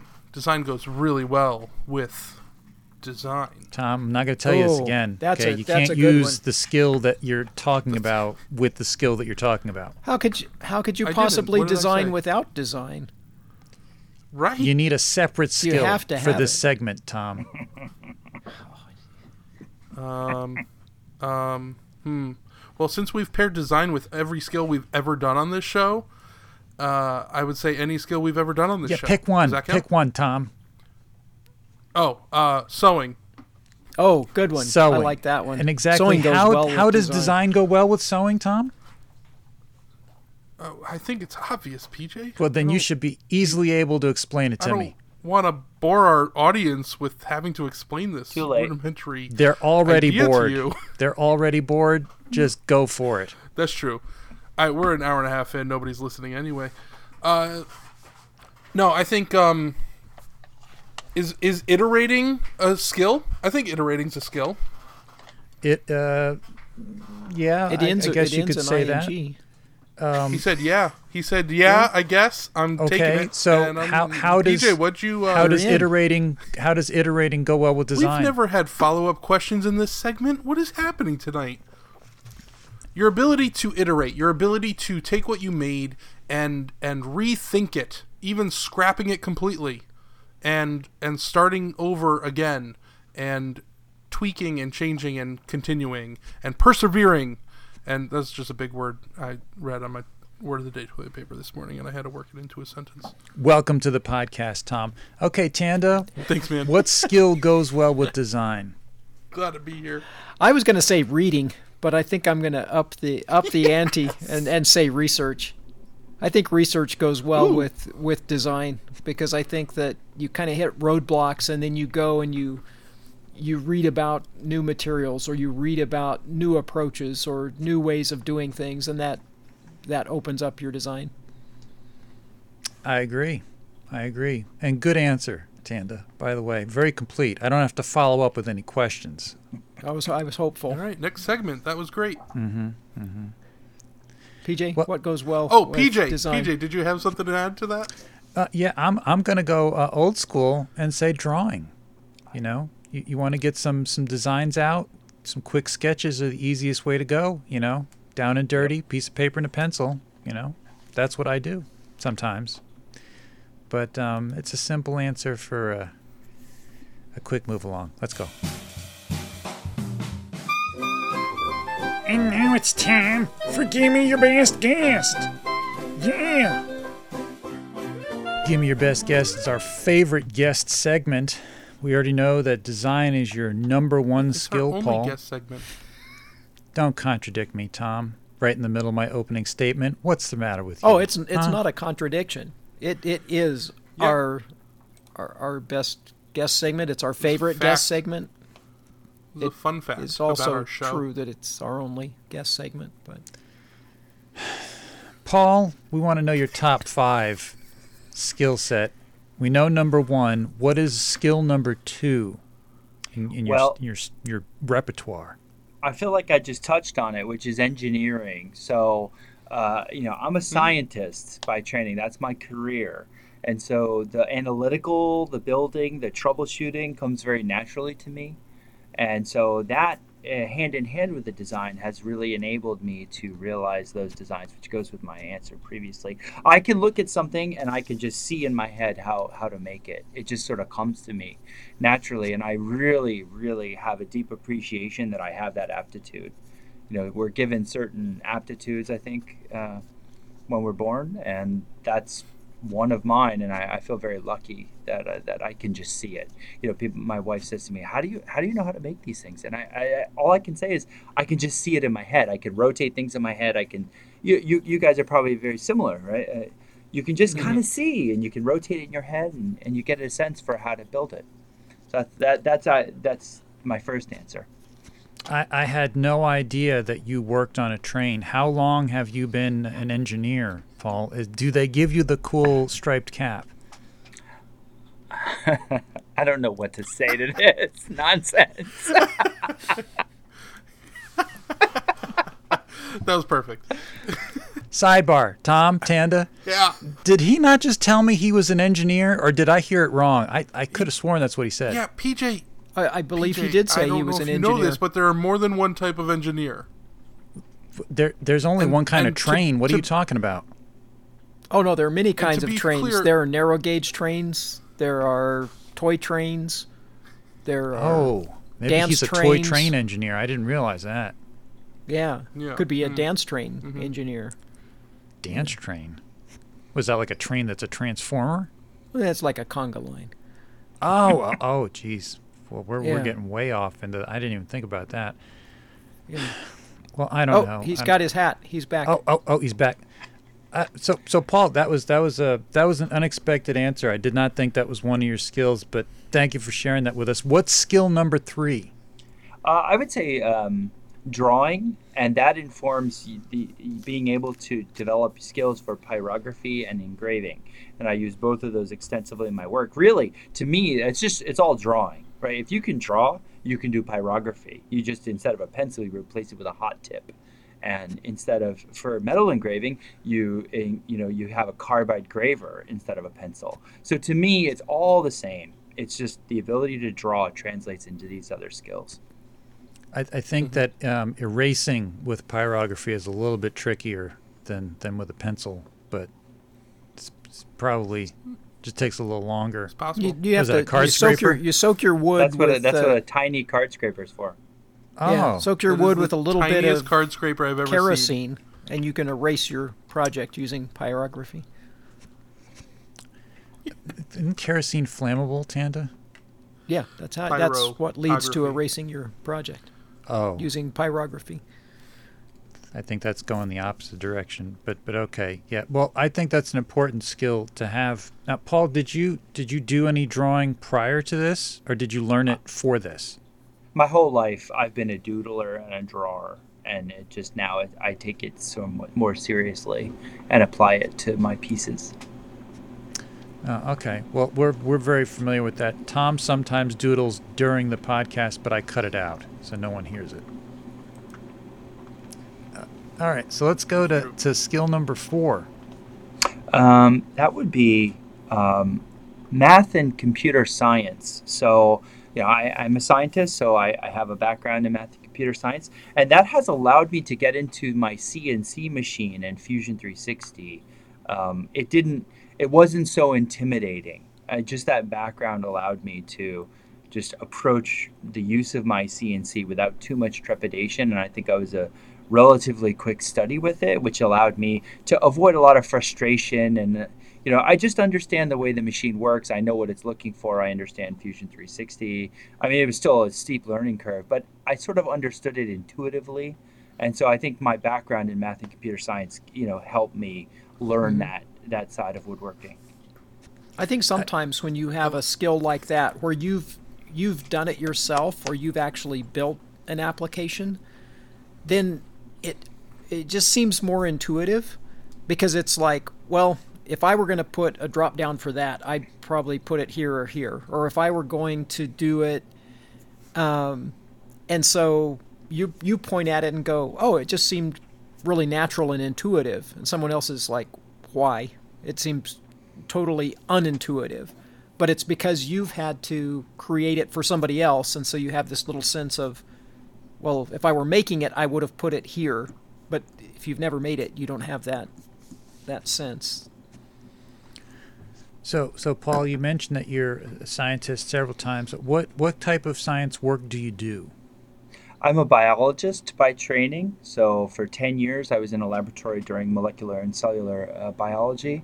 And then uh, after that, I switched into a new field, uh, just a very young, blossoming field at the time, which is called systems biology. And what that is, is computer science modeling, mathematical modeling of biology. So you sort of have to know a bit of both because you have to understand the biology to understand the problem and what's involved but you have to understand you know, differential equations and some of the the, the the math part to be able to build these models, build the mathematical models of these biological systems. So that's what I've done for the last uh, now f- almost 15 years.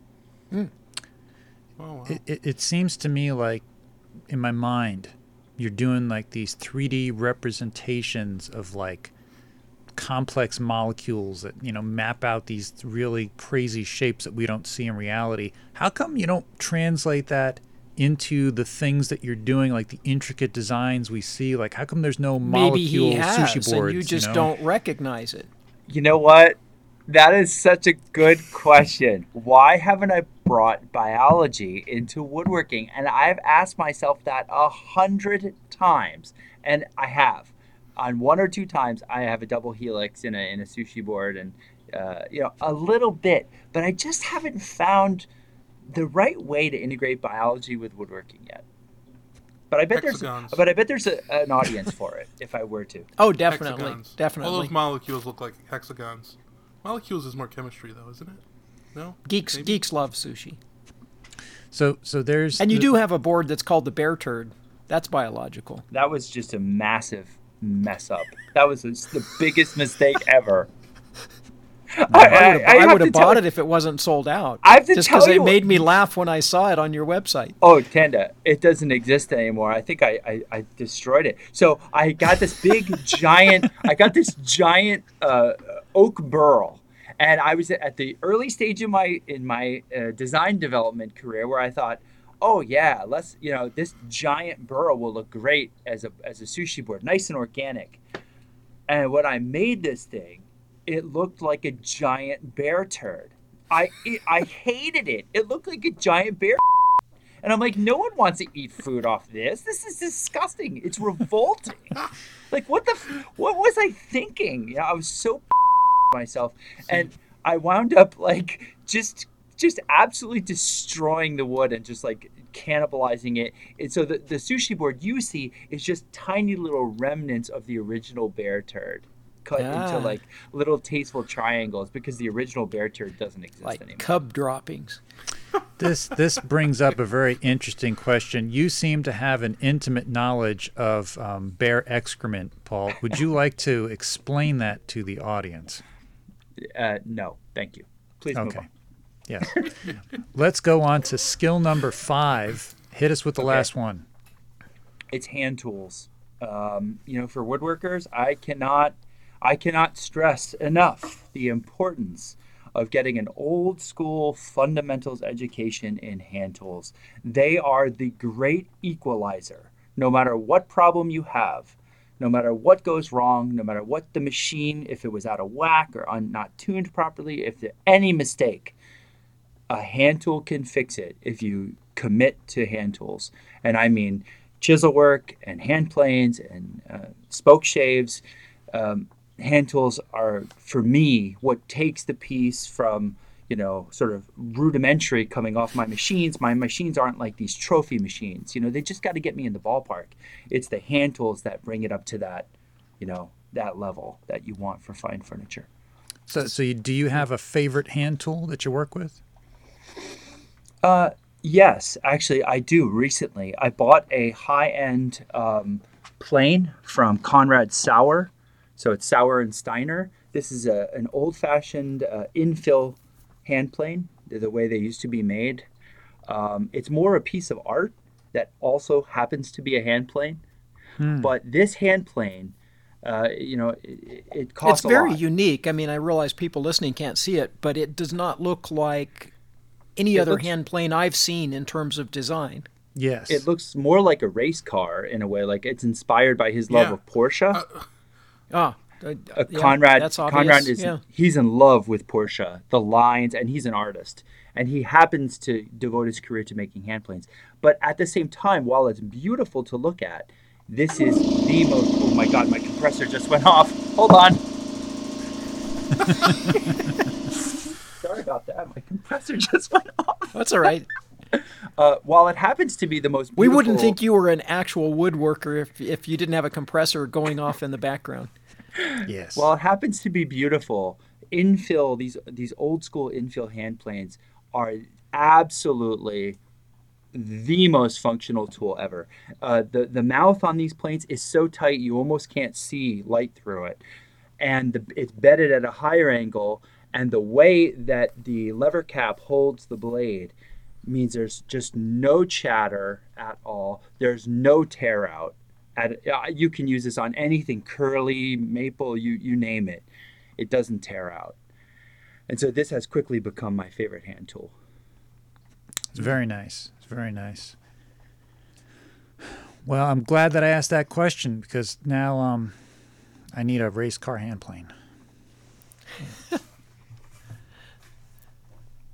I'm I'm, I'm just thinking, uh, you know, if if hand tools are a must, I'm I'm thinking of a parody of one of Paul's Instagram shorts where I have a little tear out or a little chip in the corner of a piece of furniture, and and the video starts with me taking my chisel out, and it's it's beautiful and it's sharp, and I I feel the blade to ensure that it's sharp, and then I open a can of wood putty with it and put it on the that that that that would be my uh, you know my my take on it.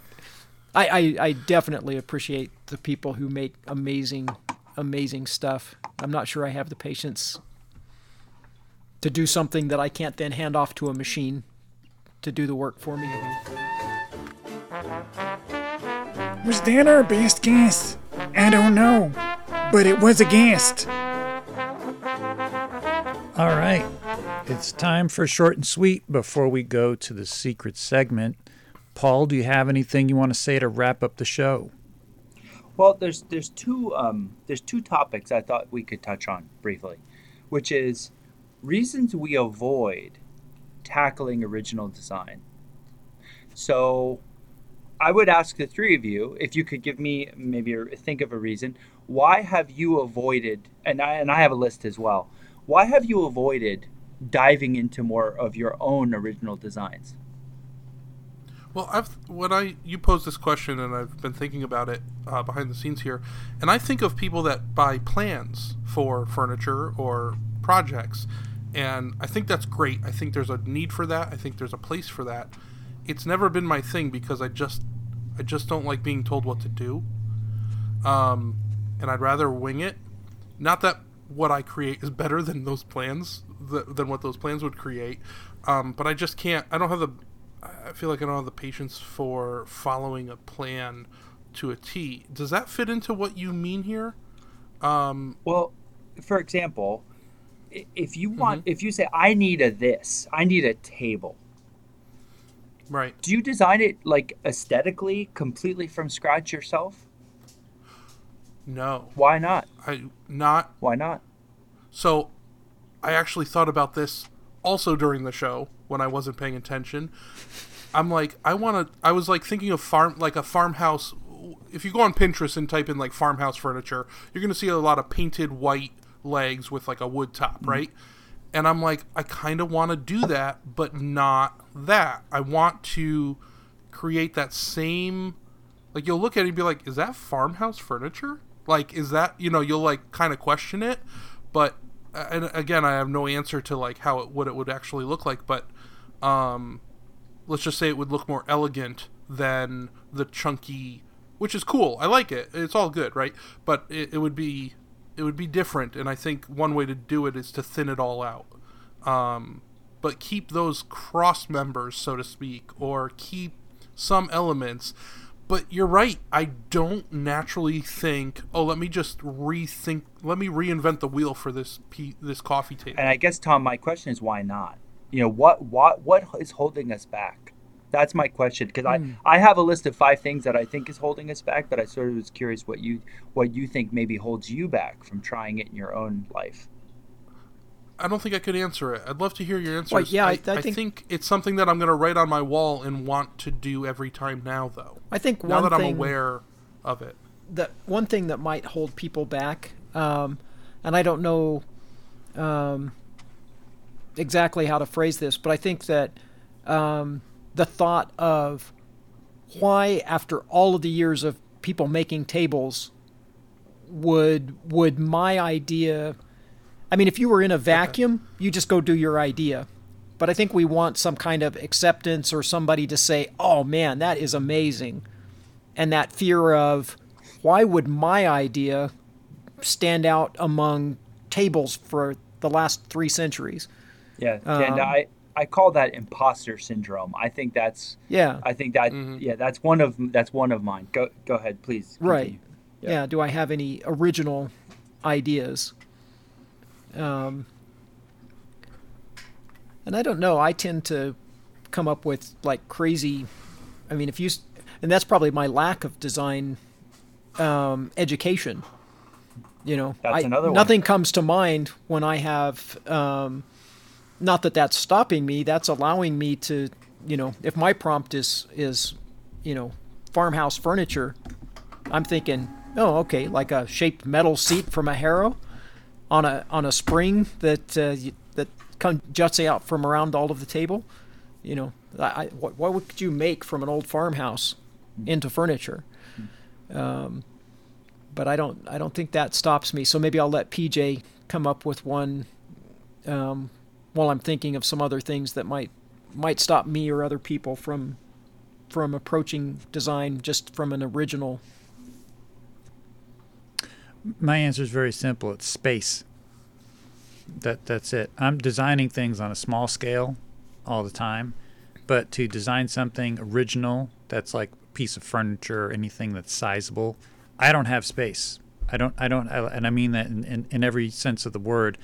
I don't have like my my table saw has not been moved out from the wall Sure, but since I bought it a year and a but- half ago. But you could Original draw it. we're not just talking about. Yeah, Huh? you could original you could doesn't really design, have you a could size. draw uh, draw something.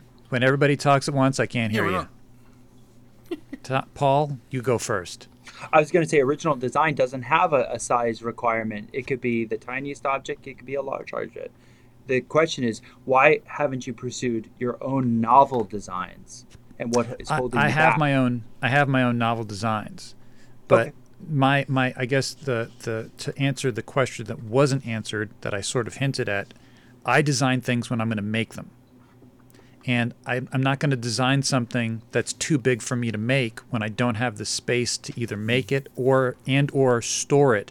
Like my house right now is full Like the furniture that's in here, it's full. So if I even if I made something out in the driveway, there's nowhere to put it in my house. There's nowhere to store it. In, That's not So the point, though. I wonder if that ties in, though. I mean, I wonder if more generally that could be said in people don't do original designs because they don't feel like they have um, the execution tool set or the tools they need to to execute their original design. They they work from plans or they copy some other design that gives you a recipe because if you do an original design, you might need to make something that's never been made before, or use a material in a way that it hasn't been used before, and maybe they fear, you know, running into roadblocks that that keep them from doing that. Whether that's space or having the right tool or the right things in their shop or something, they're like, well, if I follow this recipe, I know I have all of that.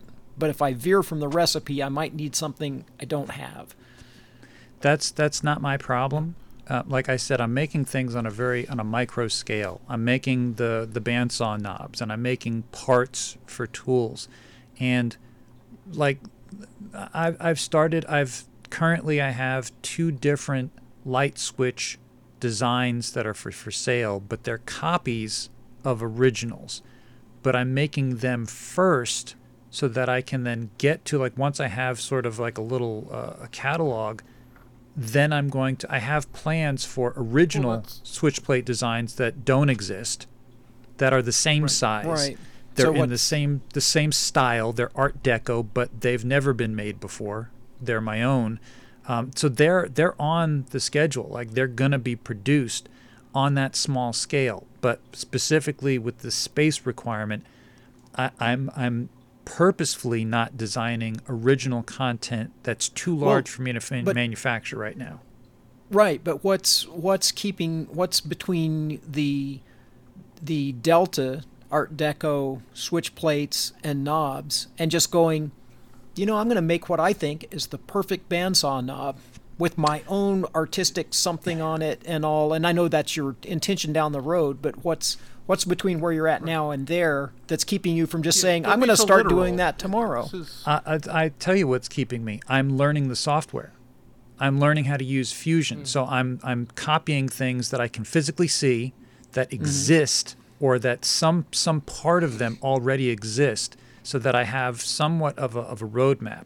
And then once I like every time I design something, I learn a little bit more of the program and where I can push it a little bit more. Or if I need to go watch a mm. video that teaches me how to use some tool in the program that I've not used. And so I'm right now I'm building the skill sets Right. needed. You're getting to- good at you're getting good at the execution. Yes. And so then once Yeah. I get to that point where I could just think of something and then just do it, I don't need to look it up. I don't need to ask you or Tom a question. That's when the original designs are just they're just going to start popping out because it's it's going straight from brain to screen and there's no delay. And right now I have that delay. There's a lot hmm. of, like I said when I when I was designing that dust shroud for the spindle sander, there was so many problems I ran into because I've never done a design like that that had crazy angles compared to everything else. And I, I probably have made, I don't know, 30, 35 different things. And I come to this and it's completely like out of my wheelhouse. And I have I have a design that is exactly like that that I thought of. Um, ben and I, Ben Ben makes KC and I came up with this idea um, last year, uh, roughly around this time, and he's still waiting for me to make it. He's like, "Dude, when are you gonna do it?" And it's it's that there's I have like sixty percent of the tools needed to design it properly. I know that if I started doing it now, it would take me five times longer than when I actually know everything I need to know. You know what I mean? So so hmm, that's Interesting. that's where so that to answer your question, I'm in that learning phase. That's why I'm not specifically doing a lot of And I, original wo- I wonder if I wonder if people get reason. I wonder if people get blocked on doing original design because it may require reaching out to a mentor or to someone else for help. And when you're doing your original design and it's in your head, you don't want you want the help and the learning um, on something that's open source, if you will, or already out there. because when you start doing your original design until it's ready to re- unleash on the world, you don't want to be asking people for help and having other opinions or people saying, "Why are you doing it that way? Why don't you just make a table like everybody else is making a table?" Is there? I mean, is that touching on any of yours, Yeah. Paul, that you Yeah, have on your so- list? Yeah, so I have a list of, of five things, and I think you've touched on a few of them that I think crystallize our hesitancy to tackle original design. Okay. Number one, uh, execution is difficult. right? That's number one. Yeah. Because you don't feel like you're ready to design until you can just even learn how to execute things at their most fundamental levels. PJ, that was your answer. I don't mm-hmm. know enough execution that I feel like, okay, I got this. Now I can move on to design. Like you, that's exactly your answer. Good. Mm-hmm. Tom, you had a point? Uh, I lost it though. Okay. It- Just stop me if you come going, back to I'm it. sorry. Okay, so number one, yeah. Yeah. so you have to get good enough. And woodworking's really difficult, and so it could take a decade. It could take two decades to get just execution under your belt. And meanwhile, when did you have time to handle design? Right. That's why we buy plans. Mm-hmm. right. Because we're like, I'm gonna punt on design. I'm having a hard enough time just making stuff. Right. So that that I think is the first reason. The second reason is fear of failure and ego and this is an uncomfortable one. We don't. A lot of people don't like to fail. We don't like to feel washed up. We don't. Someone touched on what would people say about my design. You know, in a mm-hmm. field that's well trodden, what would people? How would they reflect? I mean, who cares what people say? I don't care what people say. I mean, if they don't like it, they don't like it. But you have to somehow get to that point with yourself that you you you realize your ego is often wrapped up in the success and failure and acceptance of a design, and that often holds us back because we're scared. We're scared to stick our neck out, quite frankly. That, that's three. definitely not not us. If you look at if you've listened to this podcast long enough, you know the three of us fail all the time, and it's very public. He's not defining us. Yeah. He's defining uh, everybody. We are Yeah. perfecting the execution of failure. Yeah. So and I, I, dude, I love failing at stuff because that's the point where I can learn something. When something Mm. fails, I'm like, oh, okay, I can do this better now. And, I, you know, I don't. I can honestly say I I abhor failing at things. If someone invites me to go out to do something new, I will go off and study it between the time that they asked me and then so that I don't feel like I know nothing about it and I'm total novice at it. Um, and I don't know if that's I mean I just I I I've told people in the past cuz I'm constantly learning new things and I've told people that I genuinely am constantly learn, learning new things because I'm embarrassed that I don't know everything, which is ridiculous. But in my mind, I, I'll open up a mm-hmm. book or something and I'll read about some esoteric scientific something, whatever it is, or I'll be reading a patent and I'll be like, never heard of that before. Why have I never heard of that before? And I have this kind of sense of embarrassment that I don't know and I'll just and I'll go off and study it. And it's just a weird, you know, it's not like I, I like being a know-it-all or something. I'm gen- genuinely have this sense of embarrassment that I don't know something when I come across it. Hmm. So, so you remember early in the podcast, Paul mentioned marquetry, and what was my response? Is that is that inlay? Is that what you're talking about? I completely just right out of the box. I'm like, I don't know what that is. I don't know the word. I know mm-hmm. what the physical thing is because I've seen it hundreds of times. But when I don't know something, th- to me, I have zero shame for this kind of stuff. I'm not embarrassed about any of it. I don't I- care what anybody yeah, it's thinks. not. It, yeah, it's a, it's a weird thing. Like I, in that same situation, No, I would I would write that down, and I would go off when we're done here and spend two hours reading about it and be like, oh, there's a whole world I didn't even know about. That you know, that's really interesting, or whatever. And maybe that's a scientist thing or something. But um, I just, you know, it's like, oh, I've got to go. There's something else to go learn. Okay. Yeah. Number three. Was that number three? Yeah, no, that was Oh. two. Number three, I don't think we go ahead. prioritize learning. Oh, sorry, Tom. Did you want to comment? No, no, no. Okay. Go ahead. No, I was waiting Number for three. I don't think we prioritize learning design or know how to approach it.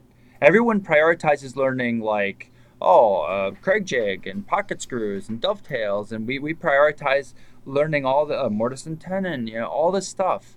Why don't we ever prioritize design? You never hear about people saying, "Yeah, l- let's. Uh, I'm going to offer a class on good furniture design." Right?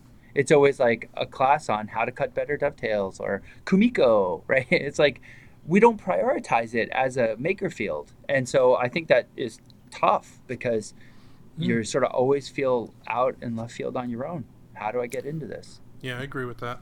And And I, I there's- feel there's like no design, channel that like design that, is really. kind of out there on your own. But maybe, maybe those, you know, those those rules of good design are something you could have a class on. You Yes, probably you couldn't uh, teach how to break them properly to do your own design, but you could at least teach the rules of good design. Is that I think it, true? in or- our if in our execution centric area of makerspace, we don't we think we're out you're out on your own if you're doing design. You're like lost in the cold out on your own. I think in art school you're not uh, you're absolutely in with a bunch of people who Right. are all about design in classes about Mhm. design talking about design left right and center so it's not that you can't prioritize it or that the material or the approaches don't exist it's that we don't talk about it in our disciplines Mm, and I think that's sort of a Mhm. failure on our part to be more creative, merging fields. right. Interesting. Uh, number four, we like to disqualify ourselves. I'm not an artist. How many times have I heard that? Mhm. I'm not. An I'm artist. definitely an I'm- artist. I'm you know, I'm definitely just an a- artist. I'm- yeah. You're not if you don't. Right? Like imposter You're not if you say syndrome. you aren't. It's imposter syndrome. We disqualify. Tanda, you touched on it earlier. What could, what on earth could I add to a table? I mean, tables have been made how many times, right? You're disqualifying yourself from the very beginning, and if you do that, it's hard to even be in the right state of mind to say, "I'm going to make an original contribution in terms of design to something." And so I- my my answer to that is stop caring about what everybody else thinks. I'm saying that would stop thing. people. It wouldn't stop me from making them, you know, Yeah. whatever, Right. you know, No, no, I'm three-legged ge- I'm cantilever table I might make. But I think that that does stop people. Right. Uh, m- And the, the you- last thing. Oh, go ahead. No, what I was going to say is a lot of people get stuck on what others are going to think, and when it's, when it comes to designing things, you can't design something based on what you think others will like. That's the wrong way to go. You have to design things on what you find fascinating because that's where the breakthroughs are going to be. And as long as you like if you look at something and go, "Man, this looks like a piece of garbage, but I see other people buying it, so I'm going to make some so I could sell it." You're just putting garbage out there. But when you make something you go, "Man, I don't even know if I want to sell this. This is so good. I think I'm just going to keep it in my house." That's the stuff that's going to go. That's the mm-hmm. stuff that people are going to want because you're making something that has a value that hasn't been observed before or that has some sort of personal twist on it that gives it your stamp. And that's where you're going to excel. That's that's where all innovation comes from. Is from someone found something so interesting and fascinating they devoted time and effort to design it. That's an awesome point. That's it.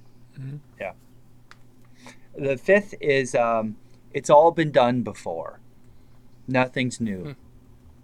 What do I have to design? It's all been done.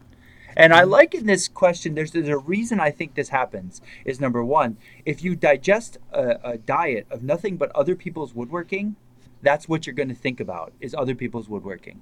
If you digest a diet of art, painting, glassware, ceramics, drawing, cartoons, um, you, metalwork, engraving, if you take in all the arts in a much broader sense and think about how could I recast some of these ideas in my own lexicon of woodworking, that it turns out you go from thinking it's all been done because all you you eat is a diet of the same old 20 woodworking projects of all your friends on Instagram. Your whole feed is nothing but the same 20 things reimagined uh, 20 different you know to you go from like a closed off mindset to like if you open your mind up to art suddenly it feels like nothing's been done before oh my god we have barely scratched the surface of creativity in woodworking. And suddenly you have more ideas than you know what to do with. And so that uh, coincides with me unfollowing almost all my woodworker friends on Instagram and only following artists in all a huge variety of other disciplines. And since I sort of made that switch, I've had just infinite inspiration for like ideas about how to reimagine you know things from other disciplines in the woodworking It's sense. it's interesting because I've uh, um, I've shouted out someone that I have learned a lot of little tidbits from on mold making and casting um, on YouTube, and I followed them on Instagram, and it's nothing but paintings. You, I mean, you have no, I mean, it's like two separate people. Um, and I guess you know that he, he uses one medium for exhibiting his painting and his you know this other stuff that he does, and YouTube is mold making and fig you know like little figurines and stuff. So. So pj we're running long in the tooth here and um, i assume yes Yes, yes, and it's all your fault, Paul. Go ahead. no, What that else were you was gonna that was a very I'm good segment. so you know there's one last thing that i want to touch on and we can go real fast through it. I'll read off seven top seven things and if you want to comment on any of them after i'm done please do. But then people often say well what are your sources of inspiration then? Okay? We talked about why we're hesitant and now it's like well that's the problem. How do we solve the problem? Where do you get ideas from? And I think I'm going to go through seven ideas, eh, places where I found uh, inspiration from, and I'm just going to stop after that, and you can, make, you know, quick comment, and we can wrap up. Number one, the design inspiration. It starts with sort of copying, and it evolves iteratively from copying, right?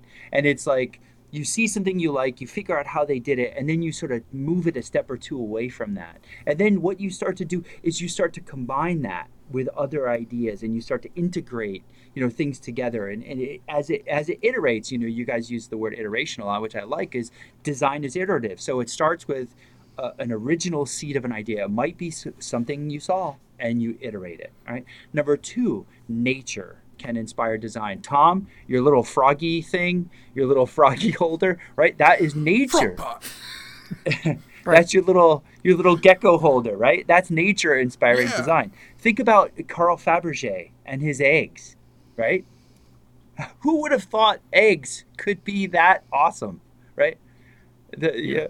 All right. So, na- I uh, every pe- we uh, we are hardwired to love nature. Shells, uh, Fibonacci patterns, leaves, everything in nature is just beautiful to us. So if, if you're really kind of struggling to look for inspiration, I always think about nature as a great place to start. Three, questions can inspire design. One of the questions I had early on was Is there a shape that humans prefer more than another shape? Is there a shape that we just instinctively find beautiful if we look at it? And then I went into the research, uh, the research literature on uh, aesthetic preference, and I asked, is it round shapes? Is it square shapes? Yeah. And Wow. uh, there's a whole literature about the preference of humans for curvilinear versus rectilinear design. So that is curves versus hard angles. And that got me mm-hmm. into what I call the Stadia collection, which is all curves. And the answer from the literature was that humans overwhelmingly prefer curves over hard angles. And I thought, well, shit, if that's the case, why do we make everything square?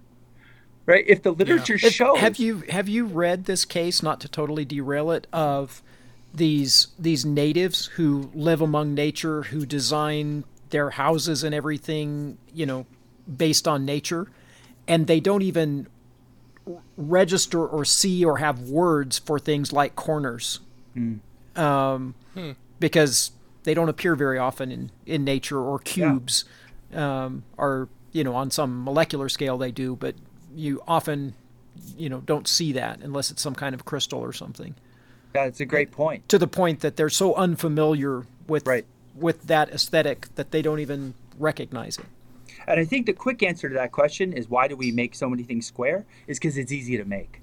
Curves are difficult, right? And I think that that i it's ease of, of, of fabrication. But um, so that inspired a whole uh, design line uh, on my website. I call it the Stadia collection because it's all based on the stadium shape, which is a half circles connected by straight lines, like a pill shape. And you know that the collaboration I did with Keith Johnson you had on a couple weeks ago. Right. is Yep. the Stadia whiskey cabinet, and it's, that was inspired by just the question: Is there a shape that humans prefer? Right. So that's uh, th- number three. Number four, other forms of art can inspire design. Why don't we take painting? Why don't we take ceramic and swirl it into the things we make somehow? Right. So I'm always looking at other art forms to try and uh, incorporate it and collaborate with other artists. And that brings me to number five collaborations can lead to design breakthroughs. So I do a ton of collaborations. And you don't have to go design alone. Everyone thinks they have to do it all themselves. You know, sometimes I can get like 70% of the way through a good design, but I kind of stall out. I'm sort of out of ideas.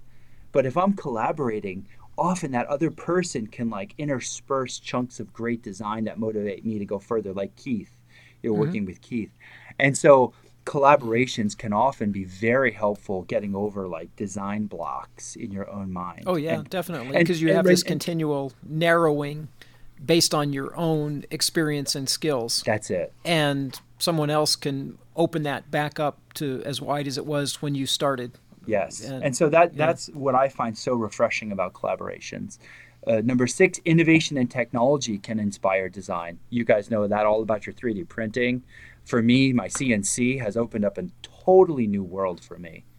So that's let, let's not do this puritanical thinking like, oh, I only use you know hand tools, uh, you know the way they did it. That's garbage. Let let's use anything that's available to us to make a more interesting, more you know p- a piece that moves someone, right?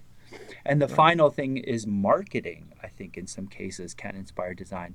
Um, I made these everyday carry trays or EDC trays, and that was based on a marketing idea. I was looking at the everyday carry field, you know, these little trinkets and and uh, you know knives and things people like to carry in their pockets, and I noticed as I was looking at this, there was no fine woodworking in that field at all.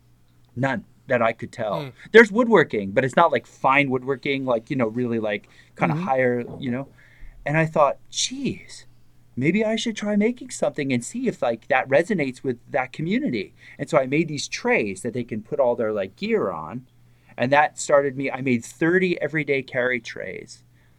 And I put them at a, you know, I, I, I put a lot into each one. Each one was at a price point between 250 and $450 each tray and they all mm-hmm. 30 sold in like no time at all. And what that taught me was like first of all i could see a niche i could see a niche that could be filled by a unique skill set and i used that to drive the design ideas. I said okay i'm going to try this. I'm going to see if my marketing idea is correct and the only way to try it is to make these trays and see if they sell. And so it was a marketing experiment and that drove the design. So there's so many different ways that i've tried to, to have you know design ideas come at me and i just wanted to share those seven with you to see if you know any of those resonate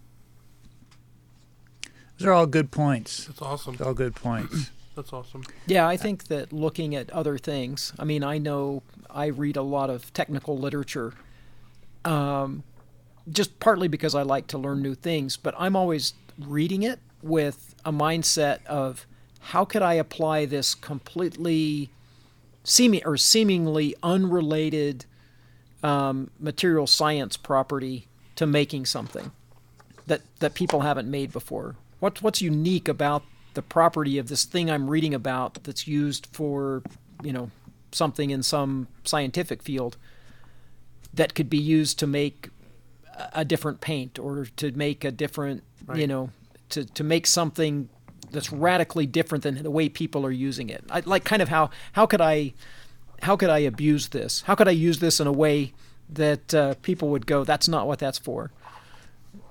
You know, I, I, I think that it's not really that hard to to get inspiration for these kinds of things. I think people don't really put the effort into looking. Like the when when Paul started talking about this, like the first thing that popped into my head is if you want to make a, a table that doesn't look like a normal table, start looking up pictures of anything steampunk which is all you know it's basically like all brass and copper tubing and, and gauges and all these things you know that look just uh, you know like from there a hundred years ago but in the future.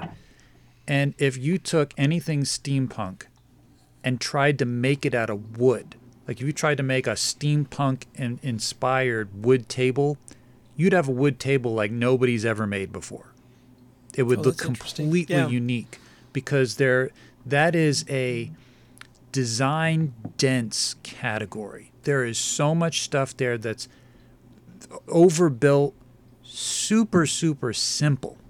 Like it's it's basically like gears and pipes and cylinders. I mean, it's nothing complicated, but they're Right. arranged in such a way that it's almost like a three-dimensional jigsaw puzzle, and it's so dense. If you just take like thirty percent of that and add it into a table, all of a sudden you've got this thing that's never existed before. That's totally original because it's your interpretation of it, and that's just one area. You know what I mean? Like there's so many other Yeah. areas. Like he was saying, Paul was saying, you can know you can dig into art and pull the art into whatever it is you're making. That's another whole like you've got thousands of years of art you can pour into. The the one thing that I was thinking about, um, which I, I, started to talk about, but somebody else came up with something else. When Paul was talking about the biological aspect, there's a book that I meant to buy years ago, which my, my brother showed me a picture of, and I, I, I haven't looked for it since. But there's a guy that has a pic. It's a photographic book that is they're pictures of snowflakes. And when I when I say pictures, I mean these are snowflakes under a microscope, and you're looking at the mm-hmm. crystalline structure.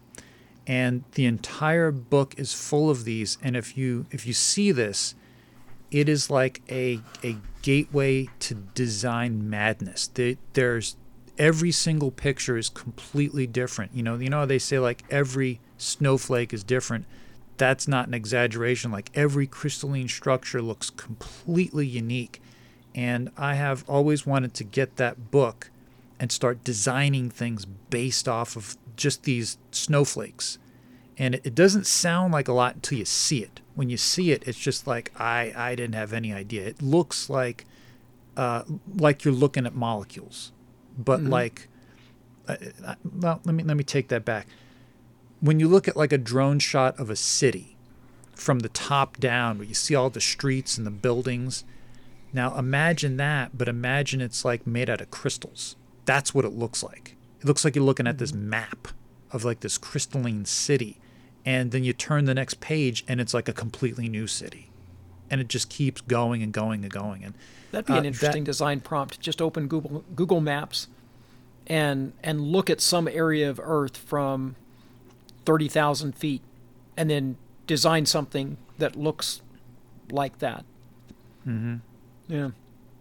I think if I were designing a table, I would just say, what is the essence of a table? It has to hold something at a height that this companion thing called a chair, if I'm sitting on it, I can I can work on it at this thing called a table. And that and that's that's all I have to do. I just ha- I have to make a surface that I can work on something or eat at. And there's a companion thing called a chair that has to put me at a comfortable height to do so. And So- then that can be anything. So that's a that's a function forward design approach. Oh, right. Function dictates the design. Whereas PJ, you were saying the snowflake. I love that. Imagine if you made those like a floor, st- like a standing cabinet with like inlaid snowflake type designs down the doors.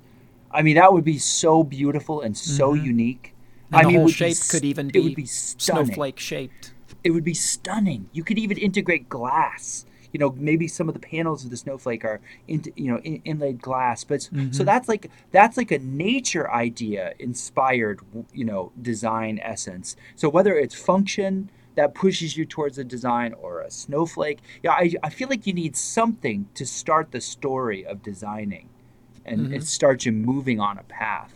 I, I love it. I love I love that.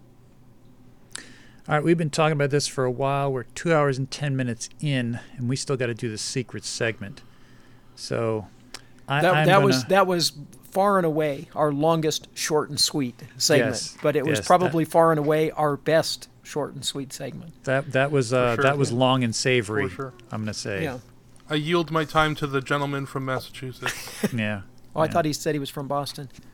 Oh, wait, never mind. so so I'm just going to say uh, I'm, I'm going to thank our, our Patreon supporters, uh, our very own Tanda and Creatornator. And if you would like to be a Patreon member, you know the deal. Go to patreon.com forward slash maker skills and sign up. And uh, we're about to go do the secret segment now, which only our Patreon members hear. So get on it, people. Thank you for listening to this episode of Maker Skills. If you should need more skill information, you can find us on Instagram at maker.skills. You can also email us at makerskillspodcast at gmail.com. You can find me at PJ Galati, son of the Junk Hunter, on Instagram and YouTube. You can find Tanda at Tanda Madison on Instagram, and you can find Tom at Infinite Craftsman on Instagram. We welcome any comments. Please leave us five star reviews on Apple so that we can make more skill madness come your way. See you next time.